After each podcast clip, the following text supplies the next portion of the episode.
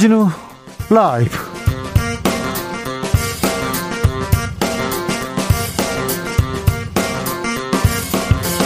(2022년 3월 3일) 목요일입니다 안녕하십니까 주진우입니다 윤석열 안철수 후보가 단일화를 선언했습니다 홍준표 의원은 이제 마음 편히 완성하겠다 환영의 입장을 밝혔습니다. 민주당 이재명 후보는 역사와 국민을 믿는다. 꿋꿋하게 가겠다. 입장을 냈습니다. 정의당 심상정 후보는 거대 정당에 무릎을 꿇었다. 오늘 살려고 원칙 버린 정치인, 내일은 국민을 버린다는 것을 익히 봐왔다면서 비판했습니다. 대선까지는 6일, 사전투표는 내일부터 시작됩니다. 단일화로 요동치는 대선 판세, 정성호 의원, 그리고 이상돈 교수와 짚어보겠습니다. 오늘부터 여론조사 공표가 금지됩니다. 마지막 여론조사 결과 이재명 윤석열 후보 지지율이 같거나 오차 범위 내에서 초초박빙 초초박빙입니다. 그런데 이재명 김동연의 단일화 그리고 윤석열 안철수의 단일화 변수가 생겼어요. 단일화는 어, 대선에 어떤 영향을 미칠까요? 그리고 여론조사와 투표 결과 과연 차이가 날까요? 안철수 후보를 지지하던 표는 누구한테 갈까요? 여론과 민심에서 읽어보겠습니다.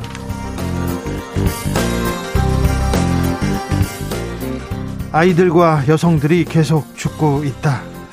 러시아 침공 일주일째 우크라이나는 민간인 사망자가 2천 명을 넘어섰다고 밝혔습니다. 이런 가운데 잠시 후 러시아 우크라이나의 2차 회담이 열립니다.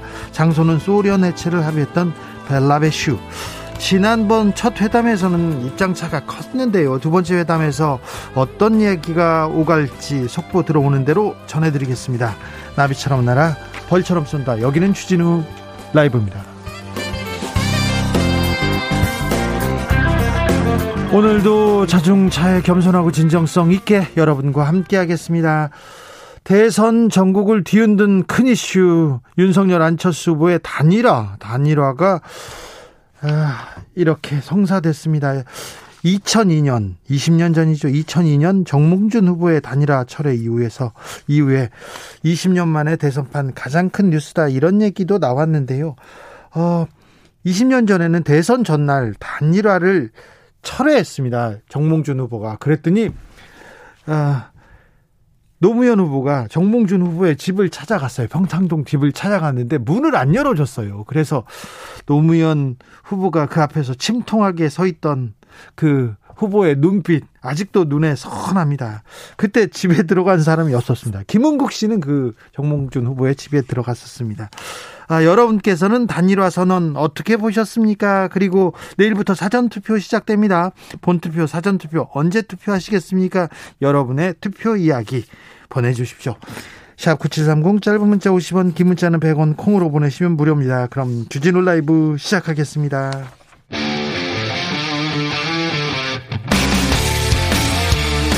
탐사보도 외길 인생 20년 주 기자가 제일 싫어하는 것은?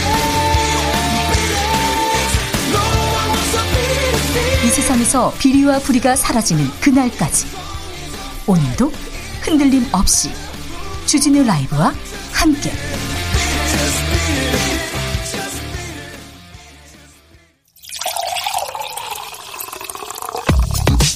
진짜 중요한 뉴스만 쭉 뽑아냈습니다. 줄라이브가 뽑은 뉴스 주스. 정상근 기자 어서 오세요. 네, 안녕하십니까? 코로나 상황 살펴볼까요? 네, 오늘 코로나19 신규 확진자 수는 19만 8,803명이었습니다. 네. 어제보다는 2만여 명 정도 줄었고요. 지난주보다는요? 2만여 명 정도 많았습니다. 어, 이틀째 20만 명 안팎의 확진자가 나오고는 있지만 증가율은 확실히 다소 둔화된 상황입니다. 그래서 정부가 사회적 거리두기 조금 고민이 있는 것 같습니다. 네, 정부는 어제 일상회복 지원위원회를 열고 13일까지 적용하기로 했던 이 현행 사회적 거리두기 조정을 검토했습니다. 어, 정부는 오미크론의 빠른 전파력을 고려할 때 유행 확산 차단을 위한 거리두기의 효율성이 떨어진다라고 보고 있고요. 이 확진자 자체를 억제하기보다는 이 중증 사망 최소화에 주력한다라는 방침입니다. 정부가 소상공인들에 대한 대출 만기 연장은 어, 만기 연장 조치를 또 연장했습니다. 네, 이 중소기업이나 소상공인들의 대출에 대한 만기 연장 상환 유예 조치를 6개월 연장하기로 했습니다. 네. 이 코로나19 사태로 도입된 관련 조치가 이번에 네 번째 시행됩니다. 윤석열 국민의힘 후보, 안철수 국민의당 후보가 단일화했습니다. 네, 국민의힘 윤석열, 국민의당 안철수 전 후보가 오늘 후보 단일화를 전격 선언했습니다. 두 사람은 오늘 오전 8시 국회 소통관에서 기자회견을 열고 이 더 좋은 대한민국을 만드는 시작으로서 정권 교체, 이 더 좋은 정권 교체를 위해 뜻을 모으기로 했다라고 했고요. 어, 서로의 부족한 부분을 메꾸어주며 반드시 정권 교체를 이루고 상호 보완적으로 유능하고 준비된 행정부를 통해 반드시 성공한 정권을 만들겠다라고 밝혔습니다. 어, 또 양측은 인수위원회와 공동정부 구성까지 함께 협의하기로 했고요. 대선 후 즉시 합당을 하는 방안도 추진하기로 했습니다. 개혁적인 국민통합정부, 국민통합 실용 얘기하는데, 어, 김동연 이재명 후보의 얘기하고 거의 워딩까지 같아가지고 조금 놀랐는데요. 어, 누가 더 국민통합에 가까운 건지 국민들이 판단할 텐데 지켜볼게요. 지켜보겠습니다. 자, 민주당에서는 뭐라고 했어요? 네, 민주당은 이에 대해 자리 나눠먹기 야합이라고 규정했고요. 이 대한민국 국민이 지금까지 대선 과정을 지켜봤기 때문에 엄정한 심판이 이뤄질 것으로 기대한다라고 밝혔습니다. 이재명 후보는요? 네, 오늘 오전에 기자들과 만난 자리에서 역사와 국민을 믿는다라며 민생, 경, 민생 경제, 평화, 통합의 길을 꿋꿋하게 걸어가겠다라고 했고요. 어, 정치는 정치인들이 하는 것 같지만 사실 국민이 하는 것이다라고 말하기도 했습니다. 정치는 정치인들이 하는 것 같지만 사실 국민이 하는 것이다. 아, 네. 그렇죠. 네. 심상정 정의당 후보 오늘 또 한마디 했습니다. 네, 심상정 후보는 거대 양당을 넘어서는 정치 변화를 기대했는데 안타깝고 유감이라면서 예, 안철수 후보는 양당 정치 종식, 다당제 정치를 소신으로 밝혀왔지만 어, 결국 거대 정당 앞에 무릎을 꿇었다라고 말했습니다. 네. 어, 그리고 거대 양당 사이의 심상정과 이 정치를 정치 변화를 바라는 국민만 남았다라며 완주 의사를 밝혔습니다. 단일화 때문에 또 잊어버리셨죠? 어제 TV 토론회가 있었습니다. 이게 아주 오래된 일이 아니라 어제 있었습니다. 젠더 이슈로 맞붙었습니다. 네, 성평등 문제를 두고 첨예하게 맞붙었습니다. 그 이재명 후보가 윤석열 후보를 향해 이 페미니즘 때문에 저출생에 영향을 받는다라고 했는데 네. 후보가 생각하는 페미니즘이 뭐냐라고 물었는데요. 어, 그러자 윤석열 후보가 이 휴머니즘의 하나로 여성을 인간으로서 존중하는 것이라고 말했습니다. 휴머니즘이요? 네, 그러자 심상정 정의당 후보가 놀라운 말이다라고 맞받았습니다. 네. 어, 윤석열 후보는 이재명 후보가 과거 조카의 살인 사건을 변호한 이력을 거론하며 반격했습니다. 어, 윤석열 후보는 조카 사건을 데이트 폭력, 심신 미약이라고 변호했다라고 지적하자 어, 이재명 후보는 변호사라는 직업상 어쩔 수 없는 측면은 있었지만 부족했다라고 말했습니다. 대장동 문제로 크게 맞붙었습니다. 네. 어, 윤석열 후보가 대장동 사건을 언급하면서 이런 후보가 아이 키우고 싶은 나라를 이야기하고 노동의 가치를 얘기하는 것이 국민을 우습게 보는 처사다. 어, 이렇게 주장했는데요. 어, 그러자 이재명 민주당 후보는 몇 번째 이러는지 모르겠다라며 이 대선이 끝나도 특검을 하고 거기서 문제가 드러나면 대통령이 되어서도 책임지자라고 제안했습니다. 어, 이에 윤석열 후보가 지금까지 수사를 회피하지 않았나라고 주장하자 어, 이재명 후보가 그래서 특검을 하자는 것이다라고 재차 강조했는데요. 어, 그러자 윤석열 후보가 당연히 수사가 이루어져야 한다라고 말했습니다. 그래서 특검하자. 특검하자고 하는 얘기에 대해서는 또, 또 즉답은 피했습니다. 수사가 이루어져야 한다. 이렇게 얘기했습니다. 러시아와 우크라이나가 2차 회담을 한다고요? 네, 현지 시간으로 2일 열릴 예정이었던 우크라이나와 러시아 간의 2차 회담이 3일로 연기됐습니다. 어, 우크라이나 대표단의 회담장 도착이 지연되면서 늦어졌는데요. 우크라이나 아, 회담장에 늦었어요? 네, 베일에 가려져 있던 회담 장소가 공개가 됐는데 1991년 이 소련 해체 및 독립국가연합 창설 협정이 맺어졌던 벨라베슈라는 장소였습니다. 그런데 러시아의 공세 계속 이어집니다. 네, 러시아군은 오늘 북동부 도시 하르키우를 집중 공격 중이며 이 남부 요충지인 헤르손을 점령한 것으로 알려졌습니다. 아, 또한 대규모 병력을 수도 키이우 인근 25km까지 전진 배치했습니다. 아, 특히 러시아군은 우크라이나의 남부 항구 도시 이 마리우폴에 어, 무려 15시간에 걸쳐 폭격과 공습을 가한 것으로 전해졌습니다. 어, 이로 인해서 수백 명이 사망했다라는 얘기까지 나오고 있는데요. 어, 하르키우에서도 최소 21명이 숨지고 100명 넘게 다친 것으로 전해졌습니다. 2,000명 이상 희생됐다. 민간인만 2,000명 이상이고 뭐 3,000명 이상이다. 이런 보도도 나오는데 국제적인 압박 이어지고 있습니다. 네, 유엔은 현지 시간으로 2일 미국 뉴욕의 유엔 본부에서 긴급 특별 총회를 열고 우크라이나 침공에 대해 러시아를 규탄하고 즉각 철군할 것을 요구하는 등의 내용이 담긴 결의안을 채택했습니다. 어, 유럽연합도 이날 그 러시아 은행 7곳을 국제은행 간 통신협회, 어, 이른바 스위프트 결제망에서 배제하는 제재를 도입했습니다. 아울러 국제형사재판소는 우크라이나 내에 이 러시아군의 전쟁 범죄 의혹에 대한 증거 수집에 착수했다라고 발표했고요. IAEA는 러시아가 우크라이나 자포리자 원자력 발전소 주변 지역을 장악했다고 통보했다면서 어, 원자력은 어떤 경우에서라도 위협이 가해져서는 안 된다라고 경고하기도 했습니다. 우크라이나는 체르노빌 원전이 있습니다. 우크라이나 체르노빌 원전을 러시아군이 가장 먼저 접수했는데 그리고 또 다른 원자력 발전소를 지금 집중적으로 공격하고 있고 여기를 포위하고 있다고 하는데 아 원전에서 큰 사고는 나지 않아야 될 텐데 하는 생각이 아 걱정입니다. 정말 걱정입니다. 이거는 계속 저희가 지켜보고 알려드리겠습니다. 오늘 임종원 전 법원 행정처 처장의 어, 재판이 열렸어요. 지금 3개월 만에 열렸는데 비공개네요. 네, 이 재판부 교체 신청으로 중단됐던 임종원 전 법원행정처 차장의 재판이 3개월 만에 열렸지만 이례적으로 비공개로 진행됐습니다. 어, 재판은 심리와 판결이 공개가 원칙이기 때문에 지금 뒷말이 나오고 있는데요. 네. 이 비공개로 진행하는 경우는 국가의 안전보장 또는 이 선량한 풍속을 해야 할 염려가 있을 때 혹은 성폭력 사건에서 증인과 피해자를 보호할 때 있을 때 어, 보호할 필요가 있을 때 정도인데요. 그런데 왜 판사님들, 전직 판사님들, 높은 판사님들 재판에서는 이게 이렇게 재판이 잘 안 열리죠. 이렇게 연기되죠. 그리고 왜 비공개로 갔는지 이 부분에 대해서는 저희가 시간을 놓고 자세하게 설명해 드리겠습니다. 주스 정상근 기자 함께 했습니다. 감사합니다. 고맙습니다. 오사공호님, 오늘의 정치 키워드는 아닌 밤 중에 단일화. 그렇죠. 깜짝 놀라셨죠. 최 기원님, 공짜 점심이 없듯이 공짜 단일화가 있을까요? 아유, 무슨 얘기가 있었겠죠. 무슨 얘기가 있었는지 저희가 또 좀 자세히 취재해 보겠습니다. 9959님, 정권 교체 민심을 안 후보가 받아들인 것입니다. 결국 대선은 정권 교체, 정권 교체로 이어질 것 같습니다. 이렇게 얘기할 것 같습니다. 3012님, 5시 50분부터 대기 타고 있다가요. 우리 동네 1등으로 투표할 겁니다. 뭐니 뭐니 해도 투표는 오픈빨입니다. 새벽에 이렇게 새벽에 이렇게 투표하러 가고 줄 서고 그런 분들이 있어요. 그 정성이 그 정성이 민주주의를 지키지 않나 그런 생각도 해봅니다. 3123님께서는 저는 사전 투표할 예정이에요. 제가 생각하는 투표는요. 옆에서 훈수 두는 게 아니라 직접 돌을 집어서 원하는 점에 딱 놓는 그런 행위라고 생각합니다. 알파고를 이긴 이세돌의 78수 같은 절묘한 한 수. 그 한 수가 우리 미래를 바꾸는 투표라고 생각합니다. 이렇게 말씀 주셨습니다. 알겠습니다. 교통정보센터 다녀오겠습니다. 김민희 씨.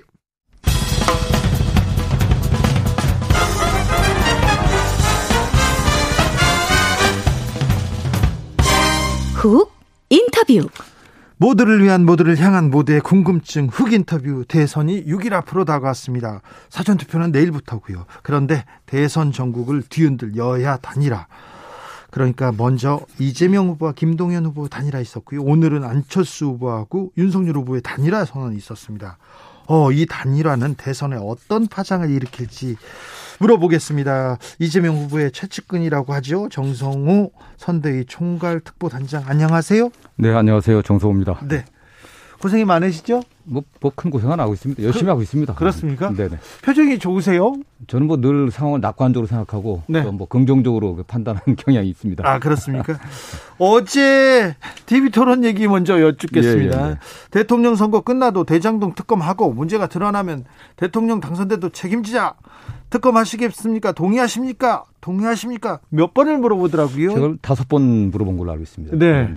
그런데 또 이거 보세요 이렇게 하면서 네. 즉답은 피하더라고요 윤석열 후보가. 전 그게 참 의아해 있습니다. 지금까지 뭐 특검을 거부하는 자가 범인이다 이렇게 주장해 오지 않습니까? 네. 팀에서.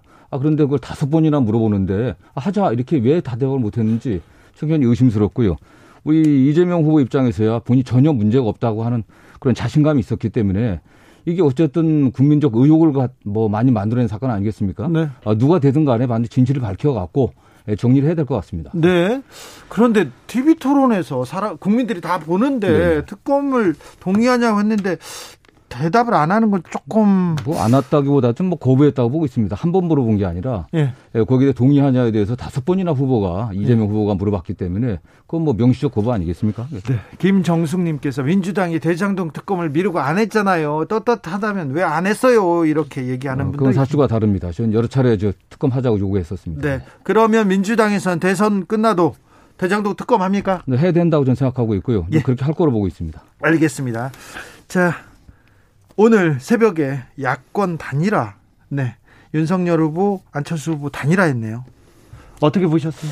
어, 저는 뭐 많은 분들이 충격받았다고 하는데 저는 어쨌든 이게 뭐 마지막 선거 마지막 전날까지는 좀 잔불이 남아 있어 갖고 네. 뭐 어떻게 되지 않을까 그런 생각을 했지만 개인적으로는 안철수 후보가 네. 최소한 국민들에게 네. 거짓말을 할 분은 아니다. 저는 이런 믿음이 좀 있었습니다. 예. 아, 그동안 뭐 한두 차례도 아니고 여러 차례 단열을 안 한다고 얘기했었고요. 예. 특히 뭐 유세차 그 사랑 차량 사고 때 네. 같은 경우는 고인의 유지를 받들어서 목숨을 걸고 완주하겠다. 그렇죠. 예, 지방 울산인가 어디죠? 거기서 유세 때는 윤석열을 찍게 되면은 1년 후에 손가락을 자르게 후회할 것 같다. 이런 말씀까지 하신 분이 네.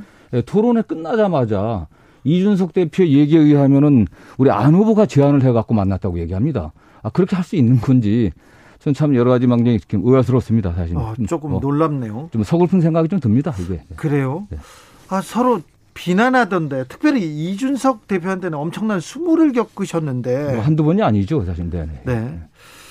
음 이재명 후보는 짤막한 메시지를 냈습니다. 정치인들이 정치하는 게 아니라 사실은 국민들이 하는 거다. 그리고 통합의 길로 꿋꿋이 가겠다. 이렇게 얘기했는데 이게 이게 무슨 뜻인가요? 어, 저는 뭐 역시 그 역사의 순리와 네. 국민만을 믿고서 뭐 정도로 가겠다는 거 아니겠습니까? 네. 저는 뭐 제가 개인적으로 이재명 후보를 한 35년 정도 가깝게 알고 지내고 있는데 네. 예, 이재명 앞에는 늘 순탄한 길이 없었습니다. 네. 그가 늘 예, 위기에 당당하게 맞서서 기득권과 싸워왔고 거기서 늘 이겼습니다. 아, 이번에도 예, 우리 국민들에 대한 어떤 진정한 신뢰 또 국민을 위해 봉사하겠다고 하는 그 의지를 갖고 그대로 나가면 아, 저는 뭐 승리하리라 생각합니다. 네. 자, 이, 이, 이 단일화 전에 이재명, 김동연의 단일화가 있었습니다. 이 네네. 단일화에 대해서는 어떻게 보십니까?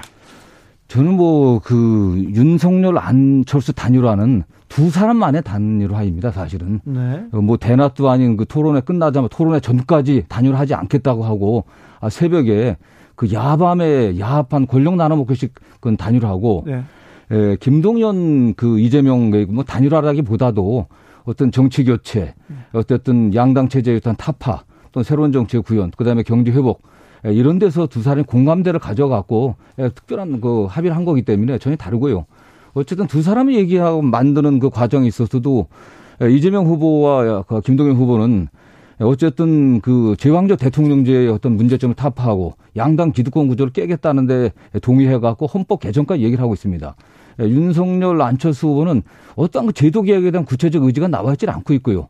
예, 그냥 어쨌든 이건 뭐 전격적으로 권력 나눠먹기 하겠다. 당신 무슨 자리 주겠다. 하는 그런 이면 합의에 바탕 둔 그런 합의가 아닌가 하는 생각하고 있습니다. 실용, 통합, 정치 개혁 얘기하는데 근데 어, 이재명 후보, 김동연 후보가 했던 단일화하고 거의 비슷한 단어를 쓰시던데요. 단어만 그렇지 내용이 없지 않습니까, 사실은. 구체적으로 어떻게 실천할 것인지 네. 에 대한 답이 없습니다. 물론 뭐 예, 국민의힘에서도 의원총회를 열어갖고 추인하겠다는 얘기를 하겠지만 민주당은 이미 의원총회를 열어서 아, 추인했었고요. 네. 예, 그다음에 후보 스스로가 예, 국민통합 추진위를 만들어서 개헌까지 추진하겠다. 그다음에 당 예, 여러 가지 그 입법 사항 같은 경우에 관련해서는 법안도 제출하고 있습니다. 네. 7493님이 이렇게 질문합니다. 이재명 김동연은 그러면 아름다운 동행이고 안철수 윤석열은 욕먹을 단일합니까? 이렇게. 저는 뭐 굳이 뭐 그렇게 뭐 정치적 이해관계가 있는 거뭐 그렇게 욕하 비난하기보다는요. 네. 어쨌든 이것이 이 일련의 과정을 본다면 안철수 후보가 그동안 했던 얘기들이 있지 않겠습니까? 예? 아, 단일화하지 않겠다고 여러 차례 얘기를 했었고 네. 완주하겠다는 의지를 밝혔지 않습니까?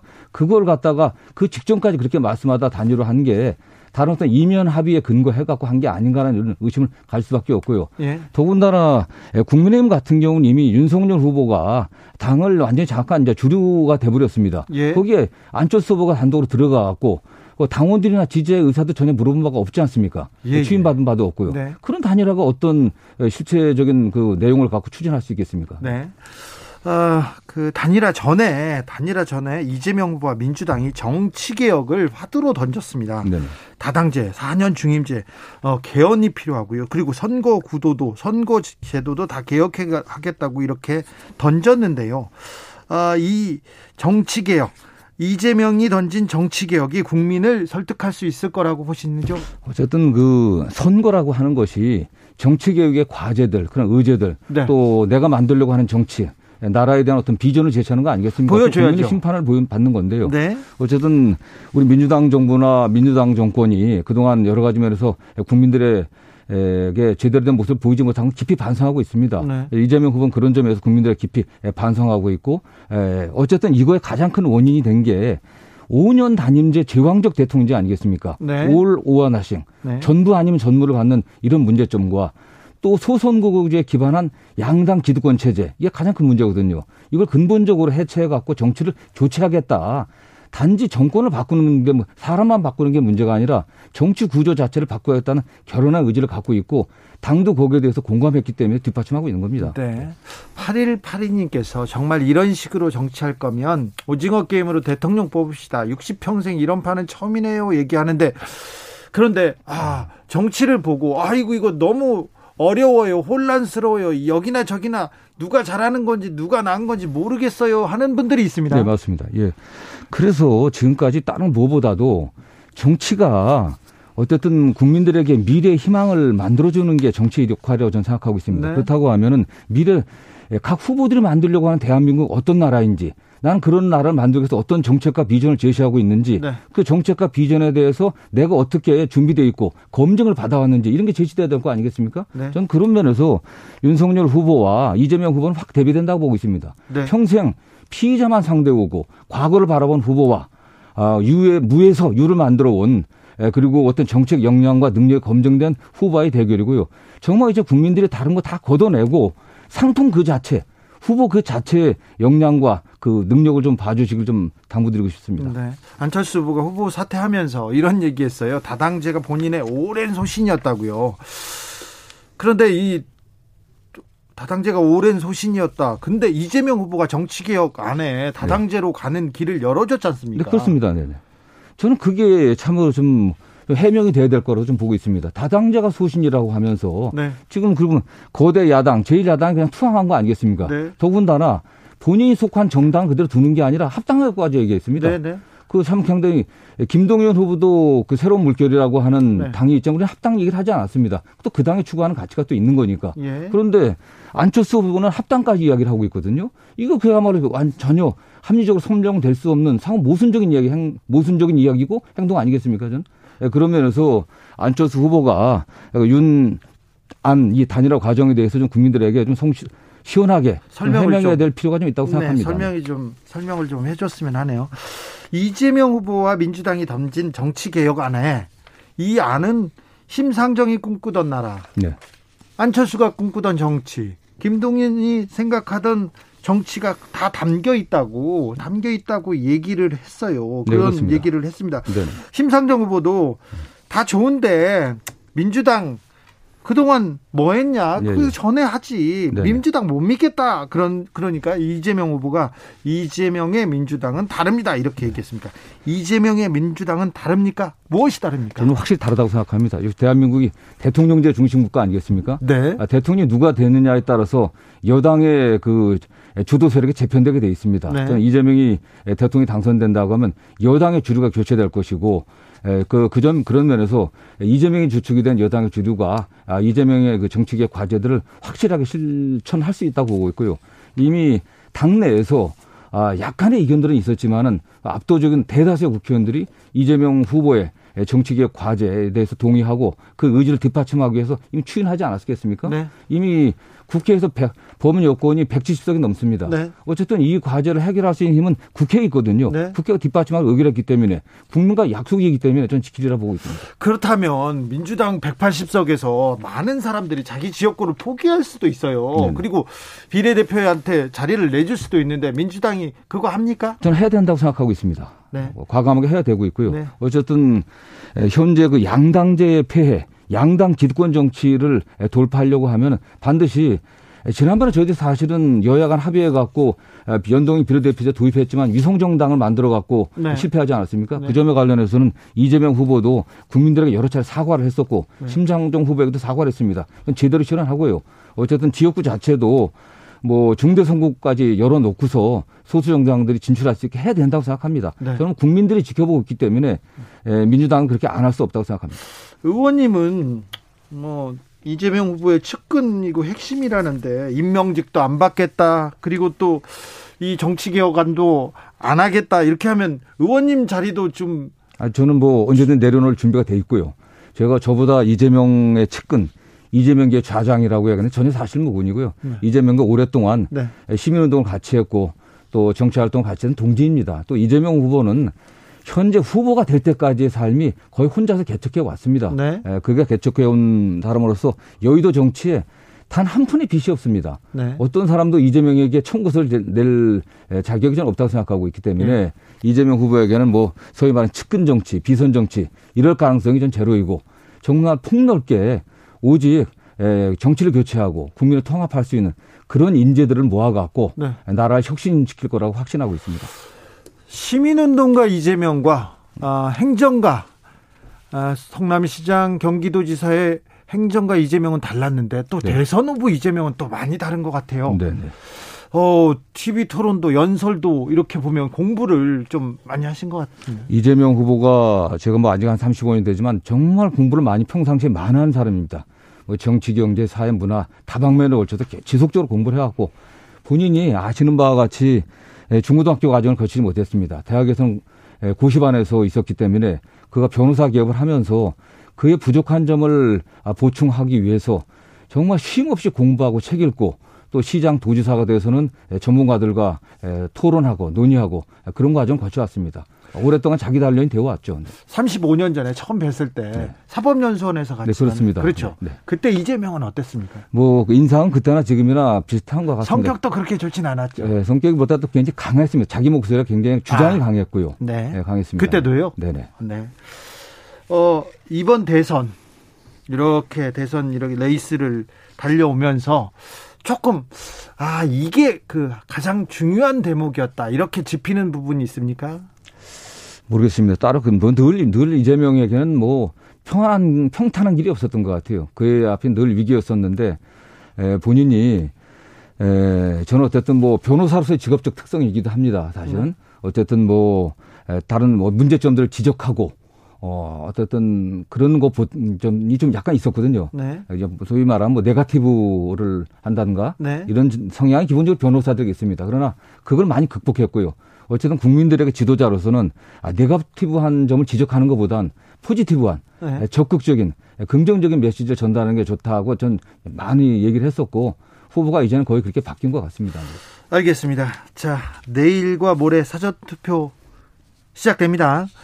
사전 투표 하십니까 혹시? 아, 저도 그럴 계획입니다. 아, 그렇습니까? 네. 마지막으로 왜 이재명인지 말씀해 주십시오. 에, 대한민국 위기입니다. 아, 그 위기의 대한민국을 극복하고 새로운 대한민국으로 나아가기 위해서는 역시 위기, 위기 극복의 경험이 있고 위기 극복을 위한 정책 역량과 에, 등 의지가 검증된 에, 유능한 또 경제 대통령 또 준비된 후보 이재명만이 전 정답이라 생각하고 있습니다. 네. 아, 이재명의 에, 그의 정책 성과와 의지와 역량을 좀 믿고서 네. 정말 사람을 보고 후보를 보고 제대로 평가해 갖고 국민들이 판단해 주시고 선택해 주시길 간곡히 부탁드립니다. 윤석열 후보는 답이 아닙니까? 저는 뭐 그분의 과거 경험이라고 하는 것이 오직 한 게 검사로서 평생을 지나왔습니다. 검사 일이라는 게 과거를 단죄하고 적대를 청산하는 거 아니겠습니까? 예. 그가 정치 보복을 거의 사실상 운운하는 게 그런 어떤 경험의 소산이 아닌가 하고 결국 과거 지향적 대통령을 선택할 건지 미래 희망적 대통령을 선택할 건지 우리 국민들이 선택할 거라 보고 있습니다. 알겠습니다. 말씀 잘 들었습니다. 정성우 민주당 선대위 총괄 특보단장이었습니다. 감사합니다. 네, 감사합니다.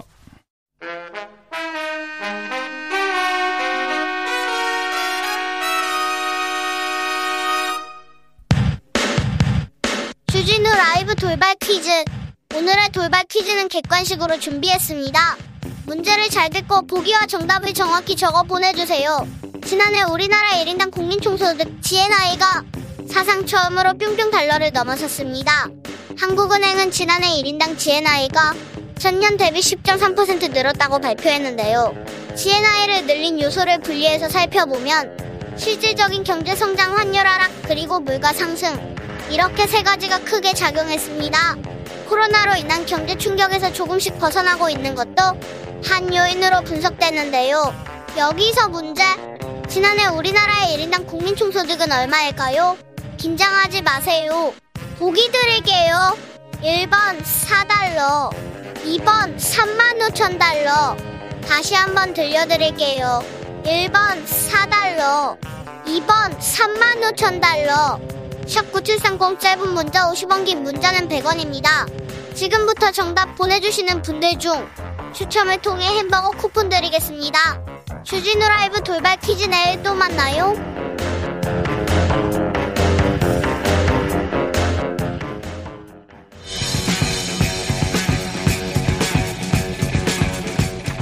전직 청와대 정무수석 둘이 뭉쳤다 여당 여당 수석 크로스 김재원의 원 강기정의 기 원기옥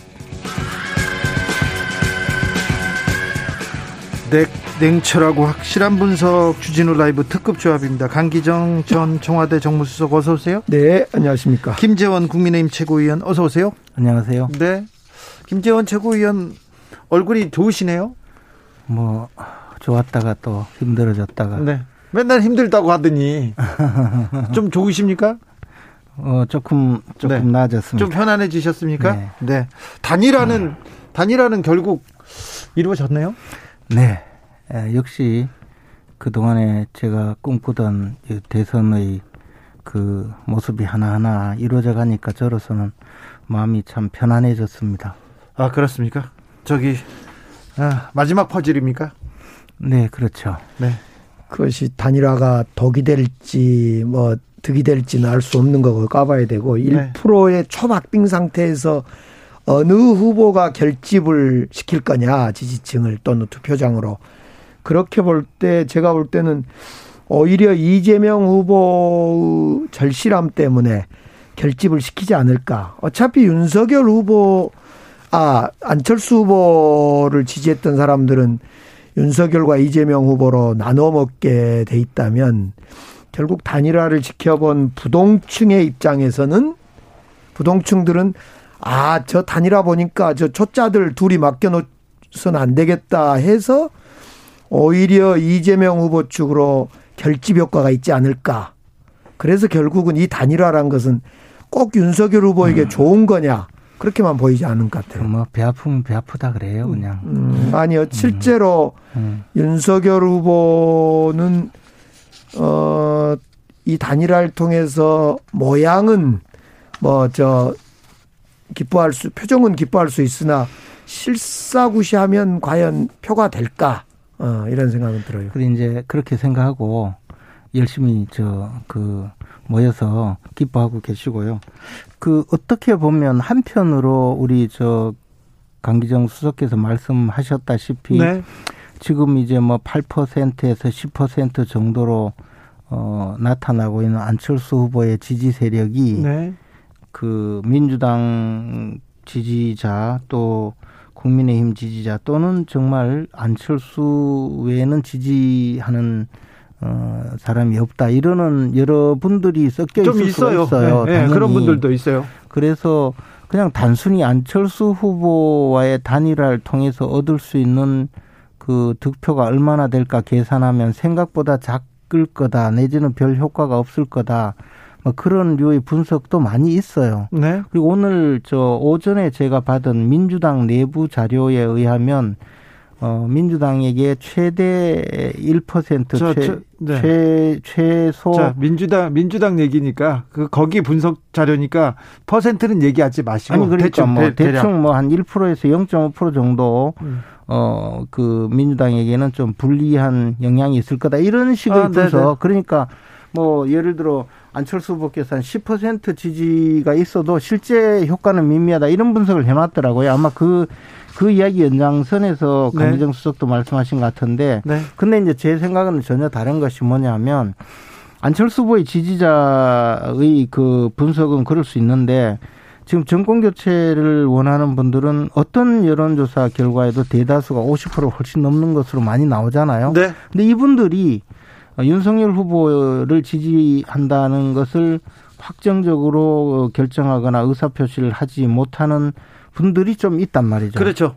그분들이 그분들의 입장에서는 뭔가 윤석열 후보를 지지한다고 하는 것에 좀 미흡하다고 느끼기 때문에 그럴 거예요. 네. 근데 그분들이 봤을 때 어, 윤석열과 안철수가 함께 서서 대한민국을 더 어? 더 좋은 나라로 만들겠다. 미래 대한민국을 어, 함께 만들어 가겠다 했을 때 어, 그분들 적어도 정권 교체를 원하는 많은 분들이 이제 믿었게 아, 이 투표해도 된다. 그리고 이제 정권 교체를 위해서 우리가 함께 노력하자 하는 그분들의 투표율이 굉장히 높아질 거라고 믿고 투표율이 예, 아, 투표율과 네. 그다음에 그분들이 훨씬 더 많이 투표장에 나오고 결집하고 안심하고 투표를 하기 위해서 우리 윤석열 후보가 50%에 근접하는 득표를 할 수 있지 않을까 생각합니다. 한 말씀만 반론을 하면 그것은 아름다운 단일화, 어떤 가치 있는 단일화가 전제될 때 시너지 효과가 있는 건데 지금은 부동층들이 이 단일화가 권력 나눠 먹는 이유 없는 단일화다. 도대체 왜 단일화를 한지를 모르겠다.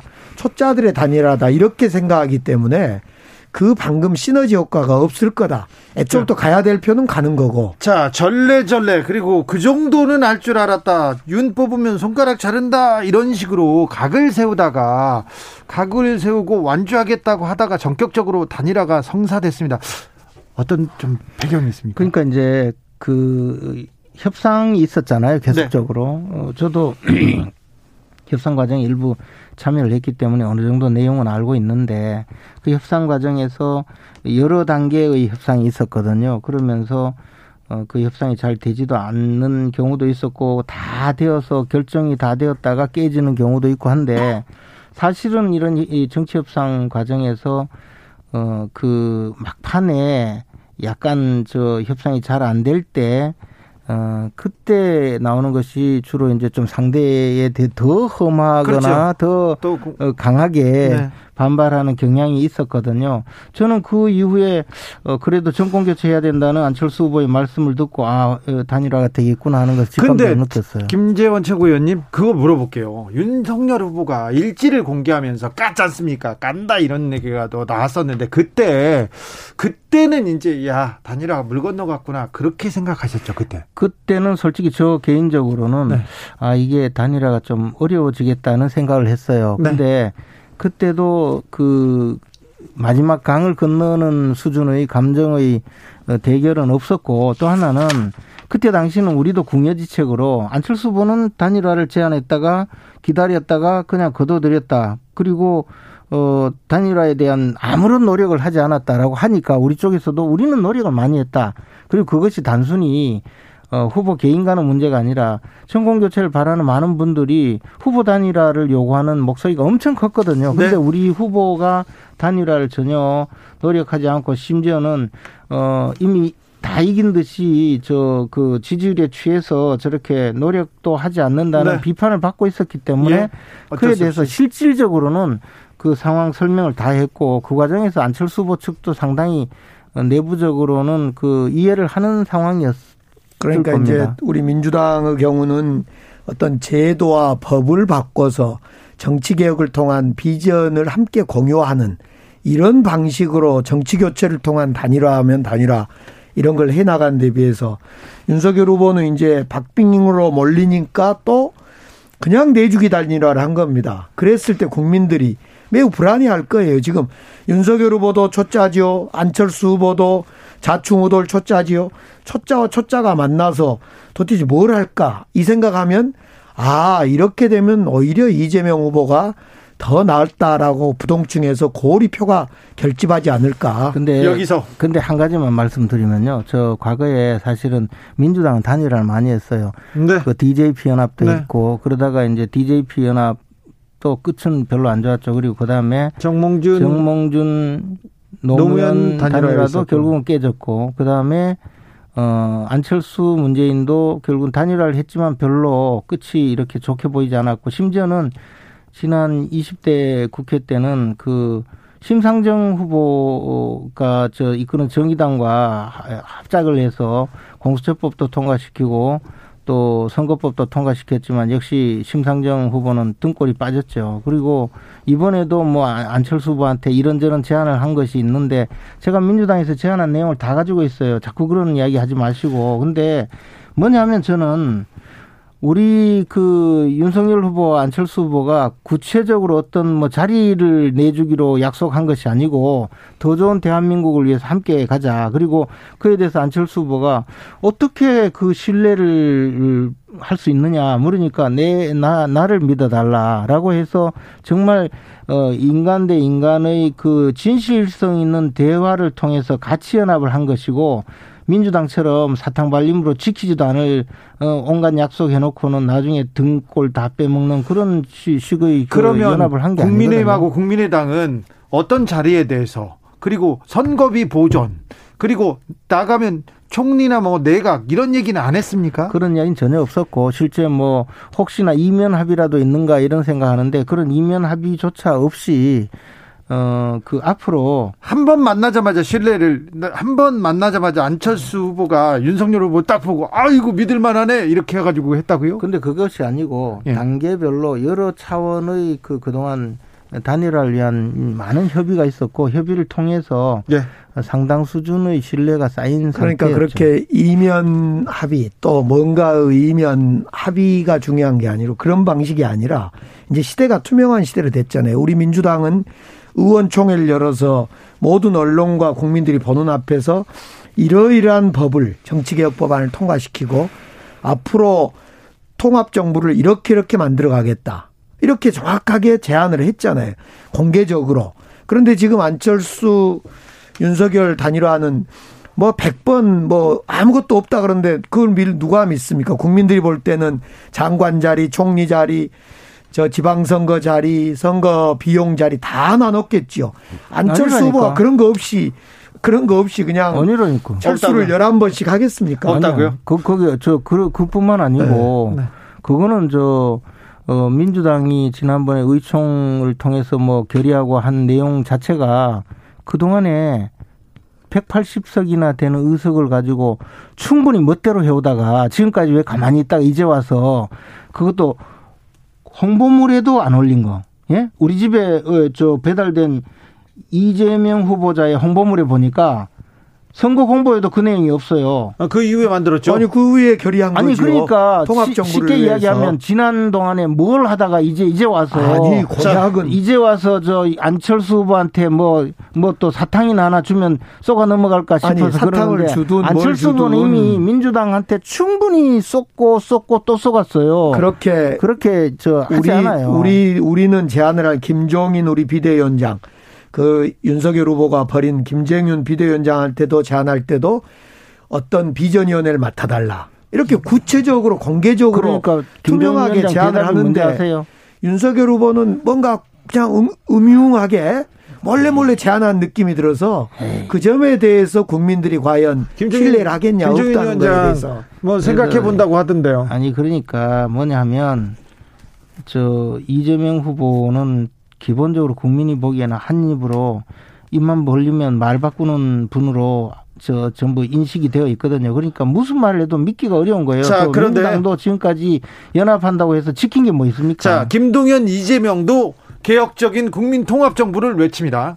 그런데 윤석열, 안철수도 미래지향적인 개혁적인 국민 통합 정부 똑같은 말을 똑같은 단어를 외칩니다. 그런데 국민통합정부 어떻게 구성합니까? 먼저 국민의힘과 민주당한테 물어봐야 되겠습니다. 민주당은 어떻게 통합정부 구성합니까? 일단 저희들은 개헌을 통해서 예?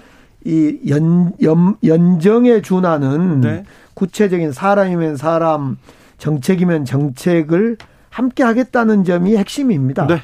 예, 그 점에 대해서 우리가 의총에서 결의했던 거고요. 개헌, 정치개혁, 선거개혁 있습니다. 자. 근데 국민통합 아니라 저 형수님한테 좀 사과라도 좀 하고 가족이라도 좀 제대로 아니, 통합하시고. 그렇게 이야기하면 김건희 씨 도이치 모터스 사건 이미 지금 아니, 구속이 돼도 열 번도 구속됐는데 뭔 자꾸 그 이야기를 해요. 무슨 지금 지금 저 잡혀 들어갈 이야기 김건희 사, 김건희 배우자가 도이치 모터스 주가 조작 사건으로 지금, 지금 모든 언론에 다 나왔는데 증거가 지금 저 자꾸 수사가 안 되고 있을 뿐이죠. 수사를 2년 동안 했는데 무슨 소리예요? 그리고 그동안 억누르고 있었잖아요. 그, 총장이 저, 저 강기정 검사가 수석님 지금 윤석열 검사가 자 잡혀 들어갈 이야기 하지 자, 말고 자, 자, 자, 자, 여기까지 하고 모든 언론에 다 나오는 국민의힘의 통합 정부는 어떻게? 통합정부 얘기를 또 다른 얘기 말고요. 아니 그런데 일단 통합정부보다 가족이라도 가족, 통합하라니까. 가족 말고 그 아니, 가족 이야기라면 김건희 형님한테 씨 욕하고 말이야. 김건희 씨 사과 좀 주가 자. 자 이렇게 여기서 통합정부는 여기까지. 통합정부는 이제 그만해. 네. 어, 안철수 후보께서 이제 사퇴하셨잖아요. 네. 그러니까 이 이제 우리가 저 윤석열 후보가 당선되면 곧바로 대통령직 인수위원회를 구성하거든요. 네.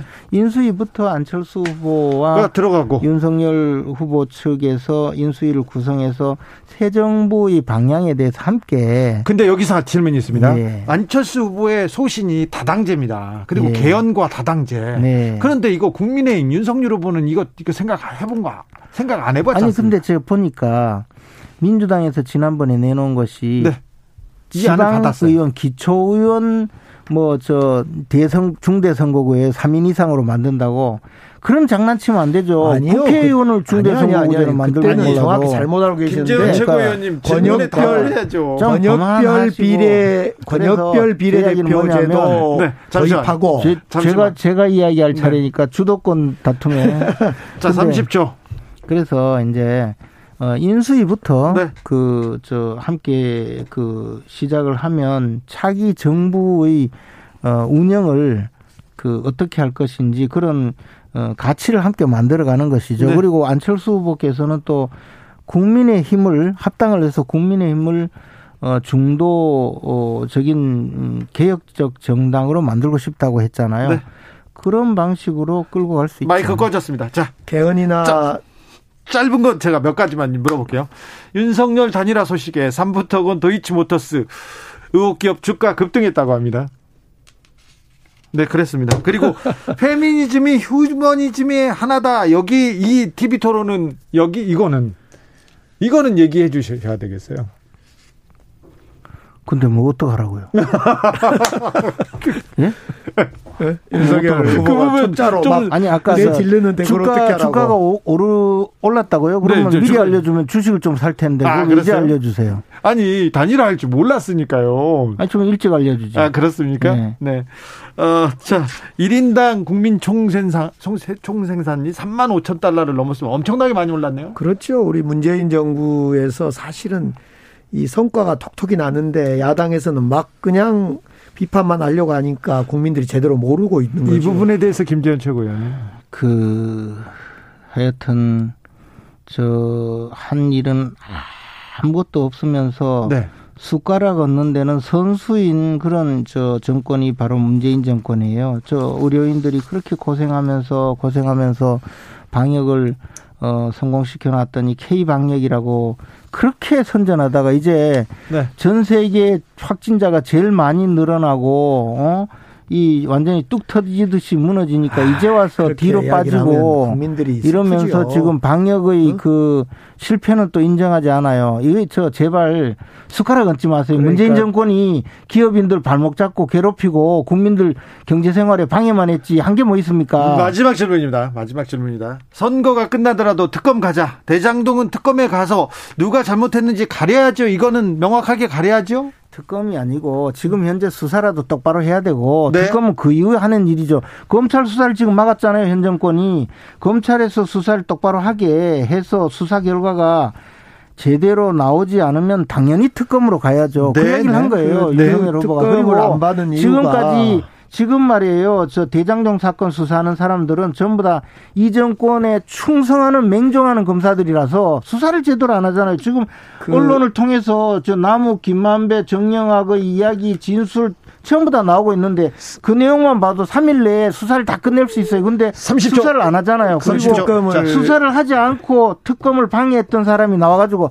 특검합시다, 특검합시다. 자, 규칙을. 제가 그걸 보고요. 네. 도둑이 매를 든다는 게 바로 저 이야기구나 그런 느낌을 받았어요. 여기까지. 윤석열 자, 후보가. 끝내 그 특검하지 않은 거에 대통령이 돼도 특검할 수 있냐라는 질문에 답을 하지 않는 이유가요. 국민들은 그렇게 생각해요. 아, 윤석열 후보는 자기가 대통령 되면 한동훈을 중앙지검장 시켜서 대충 수사 어 대장동이든 또저 도이치모터스 대충 뭉개고 가려고 그러구나. 아이고. 그래서 특검을 끝내 답을 안 하구나. 그렇게 아이고. 국민들은 생각한다는 거예요. 이그 거의 국민들이 TV 토론을 본 어제 그젠가요? TV 토론을 본 아이고. 사람들의 평가예요. 자, 이제 끝났습니다. 시간도 다 됐는데 어, 윤석열 후보가 이깁니까? 김재원 최고위원님? 어, 대세는 뭐 윤석열 후보로 끝났고요. 이게 지금 여론조사를 잘 보면요. 이재명 후보는 한 번도 이긴 적이 없어요. 그리고 앞으로도 이길 수가 없어요. 자, 강기정 수석 이재명 이깁니까? 단일화를 통해서 결집이 이재명 후보에게 더 있을 겁니다. 이깁니다. 오히려요? 그렇습니다. 그냥 뭐 하는 얘기 아니, 아니고요. 아니, 그렇지 않아요. 어차피 윤석열 아, 안철수 후보 표는 나뉘게 돼 있고 그렇습니까? 네. 네. 원격 여기서 인사드리겠습니다. 김재원, 강기정, 강기정, 김재원 두 분 감사합니다. 네. 고맙습니다.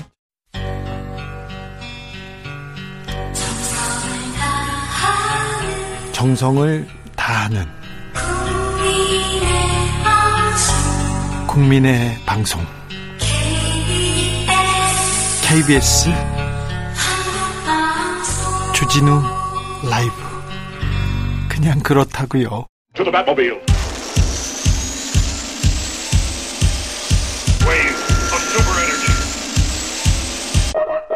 주기자의 1분 오늘 이재용 삼성전자 부회장에게 경찰이 무혐의 처분을 내렸습니다. 이 부회장은 조세 포탈, 재산 국외 도피, 범죄 수익 은닉 등의 혐의로 고발됐는데요. 조세 회피처에 계좌를 만들어서 돈을 빼돌린 혐의였습니다. 경찰이 수사를 했는데 아, 영국 스위스에 고, 수사 공조 요청을 했는데 자료를 못 받았다. 그래서 단서가 없으니 혐의 없음을 혐의 없음이 명백하다. 수사를 진행할 필요가 없다 이렇게 하면서 이재용은 죄가 없다고 했습니다. 이부진 신라호텔 사장 불법 프로포폴 투약 의혹에 대해서도 경찰은 무혐의 처분을 내렸습니다. 프로포폴 직접 투약한 간호사가 2016년에 아, 한 달에 최소 두 차례씩은 와서 불법으로 프로포폴을 투약했다고 폭로했습니다. 그런데 경찰이 2000 수사를 계속했는데 2016년 이부진 사장의 병원 진료 기록만 없다. 그래서 이 부지는 죄가 없다고 했습니다. 이건희 삼성전자 회장의 성매매 의혹에 대해서 검찰이 기소 중지 처분을 내렸습니다. 이 회장의 조사가 불가능하니 죄를 묻지도 않겠다고 내린 결정이었는데요. 이 회장 성매매 의혹이 담긴 동영상이 공개됐습니다. 동영상 속에 등장하는 남성이 분명 이건희 회장이 맞는데 봤는데 경찰과 검찰은 확인이 어렵다면서 시간을 끌었습니다. 그리고 이건희는 죄가 없다고 했습니다. 경찰과 검찰 수사 능력 참 대단하지요. 법이 삼성한테는 유독 친절하지요. 아직도 지금까지 주 기자의 1분이었습니다.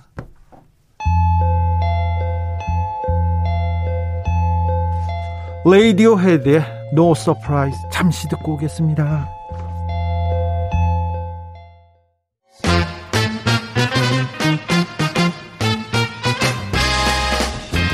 3월 9일 대선 어떤 후보를 대통령으로 뽑을지 결정하셨습니까? D-6일 여러분의 선택 미리 들여다보겠습니다. 2022 대선 전쟁 여론과 민심. 여론조사계 최강조합 윤찬 소장 모셨습니다. 이강윤 한국사회 여론연구소 소장 어서 오세요. 안녕하십니까. 배종찬 인사이트 K 연구소장 어서 오세요. 안녕하십니까. 네. 어, 3, 4일 전에 뵀는데. 네. 그런데요. 뭐 어제 어제 일이 어제 TV 토론이 있었어요. 예.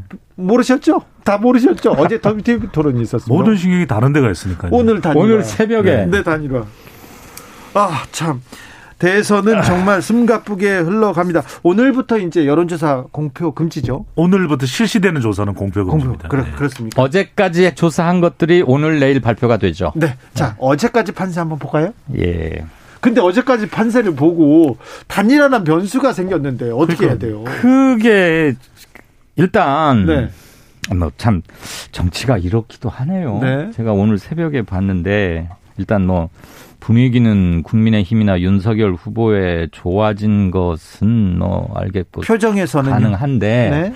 그게 과연 얼마나 실제 그물 속에 몇 마리의 금 물고기가 들어갈지는 아직 모르겠어요. 네.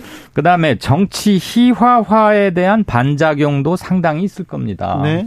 어쨌거나 어, 여론조사 하나 보면 NBS 이곳은 네 곳이 모여서 언론사 그렇죠. 의뢰 없이 자체적으로 하는 데잖아요. 네, 네늘 1000명 샘플을 했는데 이번에는 두 배로 늘려서 2000 표본. 그러니까 네. 표본 오차도 좀 적어지고 정확도가 좀 더 높아졌다고 말할 수 있겠죠. 신기하게도 이 이재명 윤석열 40%또 동률이 나왔습니다. 동률이요? 얼마 전에 KBS 조사에도 38.9 동률 소수점 한 자리 또 동률인데 아니 근데 동률 여론조사는 또 또 살다 살다 처음 봐요. 이건 이렇게 만들려고 해도 안 돼요. 아 그래요? 그 다음에 안철수 후보는 9%. 네. 근데 오늘 새벽 2시 몇 분인가 사퇴했죠. 했죠. 음, 사퇴선은 12시 반에 냈지만 그리고 적극 투표층만 따로 물어봤는데 거기서도 이재명 42%, 윤석열 42%또 동률. 동률이요? 그러니까 오늘 새벽에 강남구 논현동에 있다는 장재원 의원의 누나 매형 댁에서 네 사람이 회동하기 직전까지의 사람들 민심은 40대 40 동률이에요. 네. 그런데 단일화라는 마지막 큰 카드가 던져졌고 투표 하루 전입니다. 네. 그러니까 지금 이광윤 소장이 말씀하신 이거는 뭐 참고할 밖에 없는 거죠. 왜냐하면 네. 단일화라고 하는 가장 큰 이번 대선에서 큰 이슈 아니겠습니까? 물론 이제 시간이 늦춰졌기 때문에 단일화가 성사됐지만 미치는 과정은 제한적일 것으로 보입니다. 그래도 단일화가 됐다는 것 자체에 상징적 영향력은 무시 못 하거든요. 네. 그러니까 정작 기껏 어제 한참 실시했던 조사 결과를 발표를 했는데 이건 이제 말 그대로 참고 자료밖에 안 되는 거죠. 네. 참고 자료 하나 더 보죠. 갤럽 것도. 네. 그 제가 조금 전에 말씀드린 NBS는 2월 28일부터 3월 2일까지 사 사흘 동안 전국 2013명을 대상으로 조사했고요. 네. 자세한 것은 여론조사 심의위원회 홈페이지 보시면 됩니다. 한편 네. 1일 2일, 3월 1일 2일 이틀간 머니투데이 의뢰로 한국 갤럽이 조사한 거에 따르면 이거 역시 단일화는 아직 반영 안 된 겁니다. 네. 물론 이재명 42.2, 윤석열 42.5, 0.3% 포인트 차이. 0.3이요? 이거는 그냥 딱 붙은 거죠. 그렇죠. 판독을 불허하는 구간인 겁니다. 그만큼 음. 단일화 직전까지는 정말 오리무중, 500m 무중은 확실한 상황이었습니다. 네. 오차 범위 밖으로 벌어진 조사도 좀 있었어요.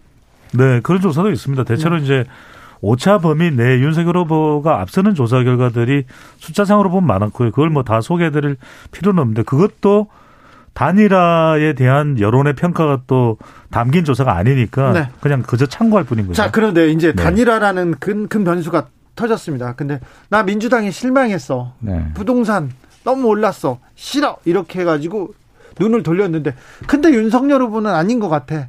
그래서 나는 안철수 찍겠어.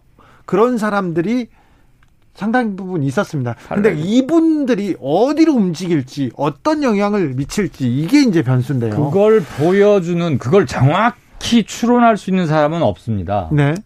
그런데 한 가지 참고 자료로 삼을 만한 것은 중앙일보 엠블레인 조사에 보면 그 이것도 3월 초까지 최근 거예요. 네.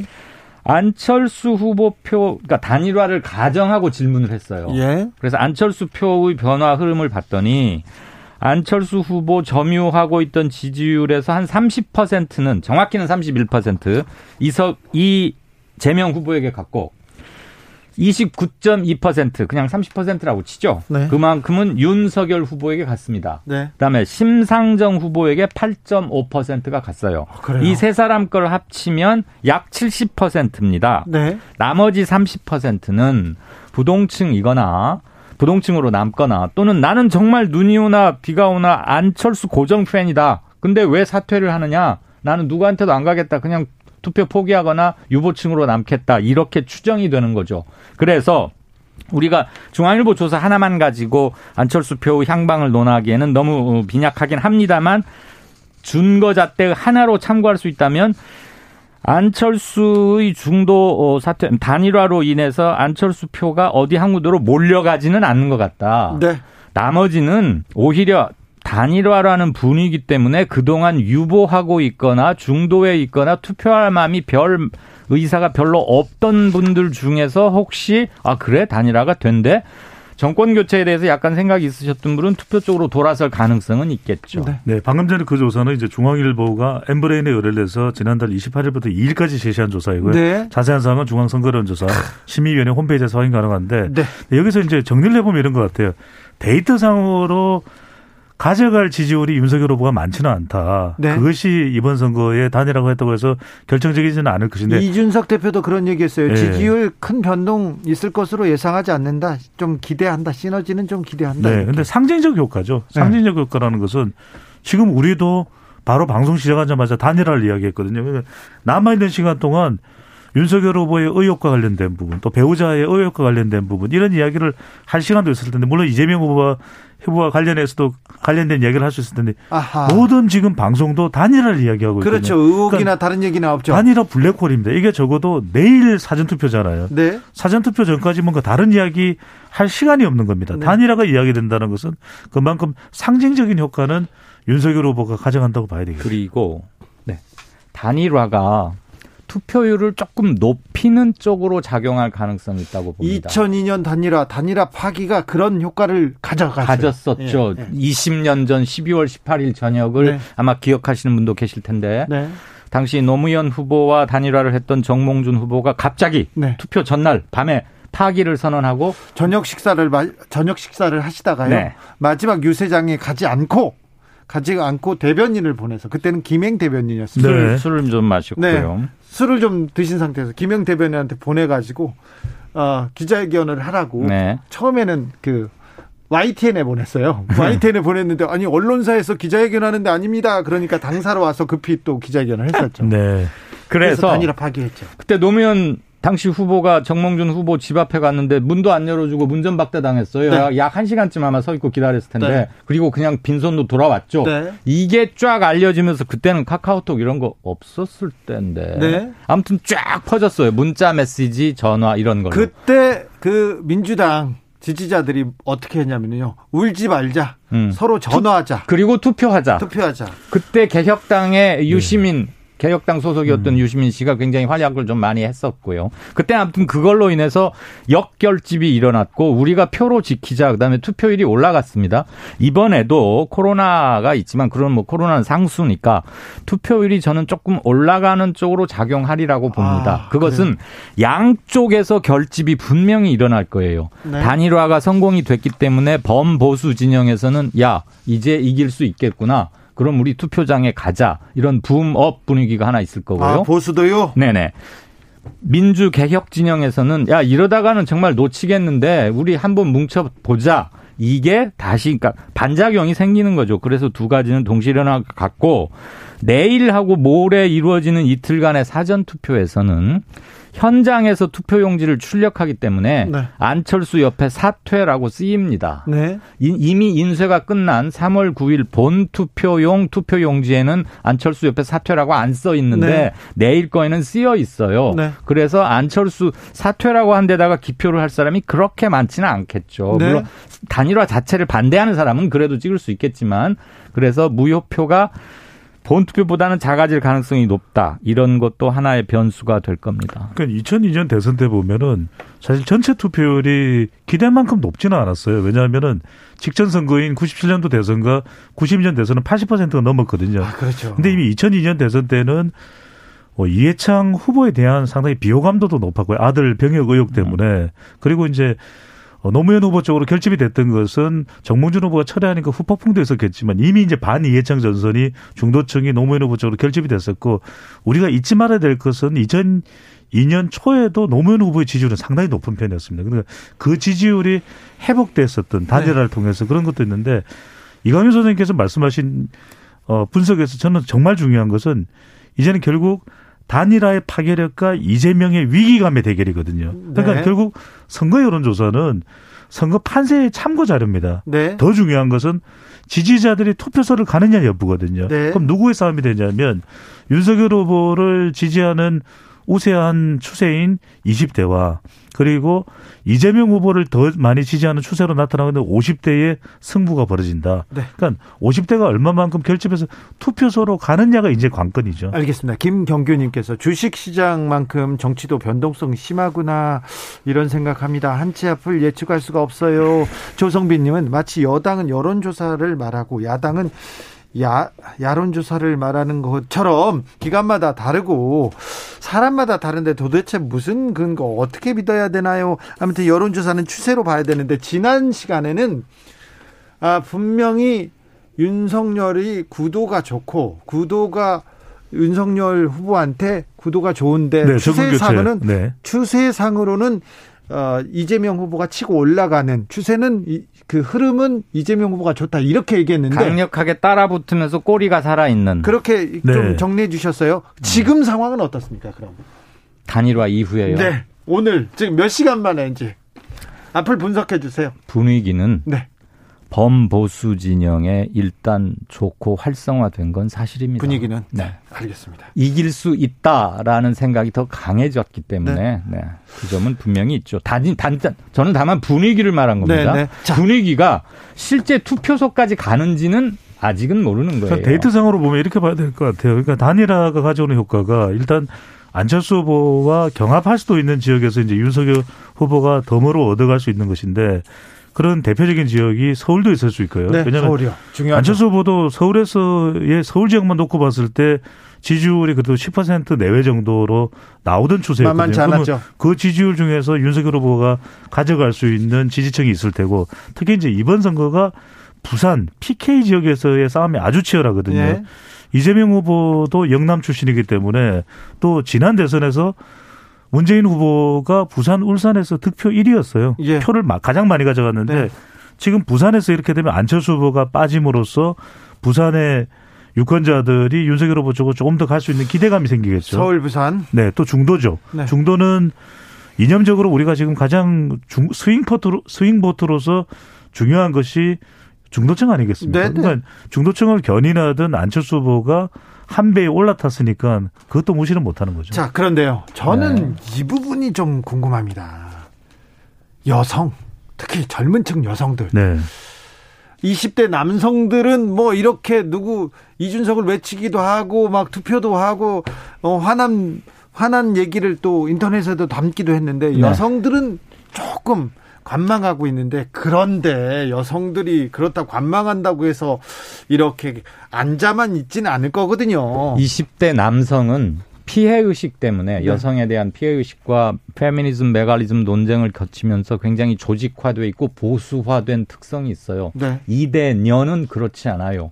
사회 현안, 재반 이슈들에 대해서 매우 진보적이고요. 네.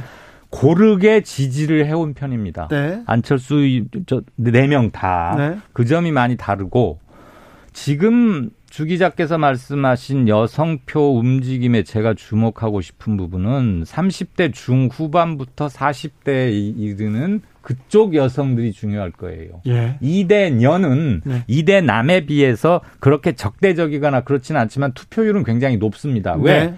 정치의 효, 효용을 경험해서 알기 때문에. 잘 알아요, 그분들. 그리고 정치에 참여해서 투표하고 대, 그래야 우리가 대변된다는 것을 몸으로 터득한 세대예요, 20대는. 그분들은 공약도 중요해요. 그렇습니다. 음. 그래서 고르게 각 후보에게 분산되는 반면에 30대 후반부터 40대, 50대 초반까지의 여성은 특별한 성별 대결 이런 거 없고 세대와 동일 연령 세대와 비슷한 흐름을 보여왔는데 윤 후보가 여성을 갈라치는 이른바 여가부 폐지라거나 네. 남자들 위주의 정책 이런 것 때문에 그닥썩 가지도 않았으면서 이재명에게도 그렇게 마음을 열지 못하는 층이었거든요. 네. 이재명이 가장 약한 층이 그 여성 계층이에요. 네. 그러면 이번에 단일화 때문에 그분들이 어떻게 반응을 보일까? 상대적으로 여성에 대해서 덜 친화적인 것을 내걸고 있는 윤 후보에게 갈까? 단일화 때문에 예. 아니면 그동안은 마음의 문을 좀 닫았던 이재명에게로 갈까 또는 심상정으로 흐를까 저는 심상정 후보에게 갈 것은 그렇게 많지는 않다고 봅니다. 그래요. 그래서 그, 음. 네. 윤 후보는 갈라치기로 분명한 재미를 보았고 자기의 확실한 지지 기반 이대남이라는 것을 갖긴 했지만 이대남은 전체 유권자의 7.5%입니다. 20대가 15%고요. 그 중에 반이 남자니까 네. 전체 유권자의 7.5%인데 이 이대남의 강력한 지지를 통해서 7.5%를 다 가져간다고 해도 7.5%인데 나머지 연령대의 여성분들을 조금 놓치는 경향이 있죠. 이 점은 크게 변하지는 않을 거예요. 그래서 저는 지금 중요한 것은 이제 어떤 여론조사는 이제 경향성만 말씀드리는 거니까 단일화가 했다고 해서 윤석열 후보가 압승을 거둘 수 있다. 이건 단정 지을 수 없는 거죠. 왜냐하면 단일화는 상징적 효과가 더 크다는 말씀드렸잖아요. 그럼 중요한 것은 지금부터는 누가 투표소에 가서 지지하는 후보를 투표하느냐가 중요한 것이거든요. 예. 그래서 핵심은 우리 라이브를 통해서 제가 실세 없이 말씀드렸잖아요. 끊임없이 말씀드렸던 것이 여성이 중요하다. 그래서 가장 중요한 중간지대 스윙 보터가 M 여중이다. 네.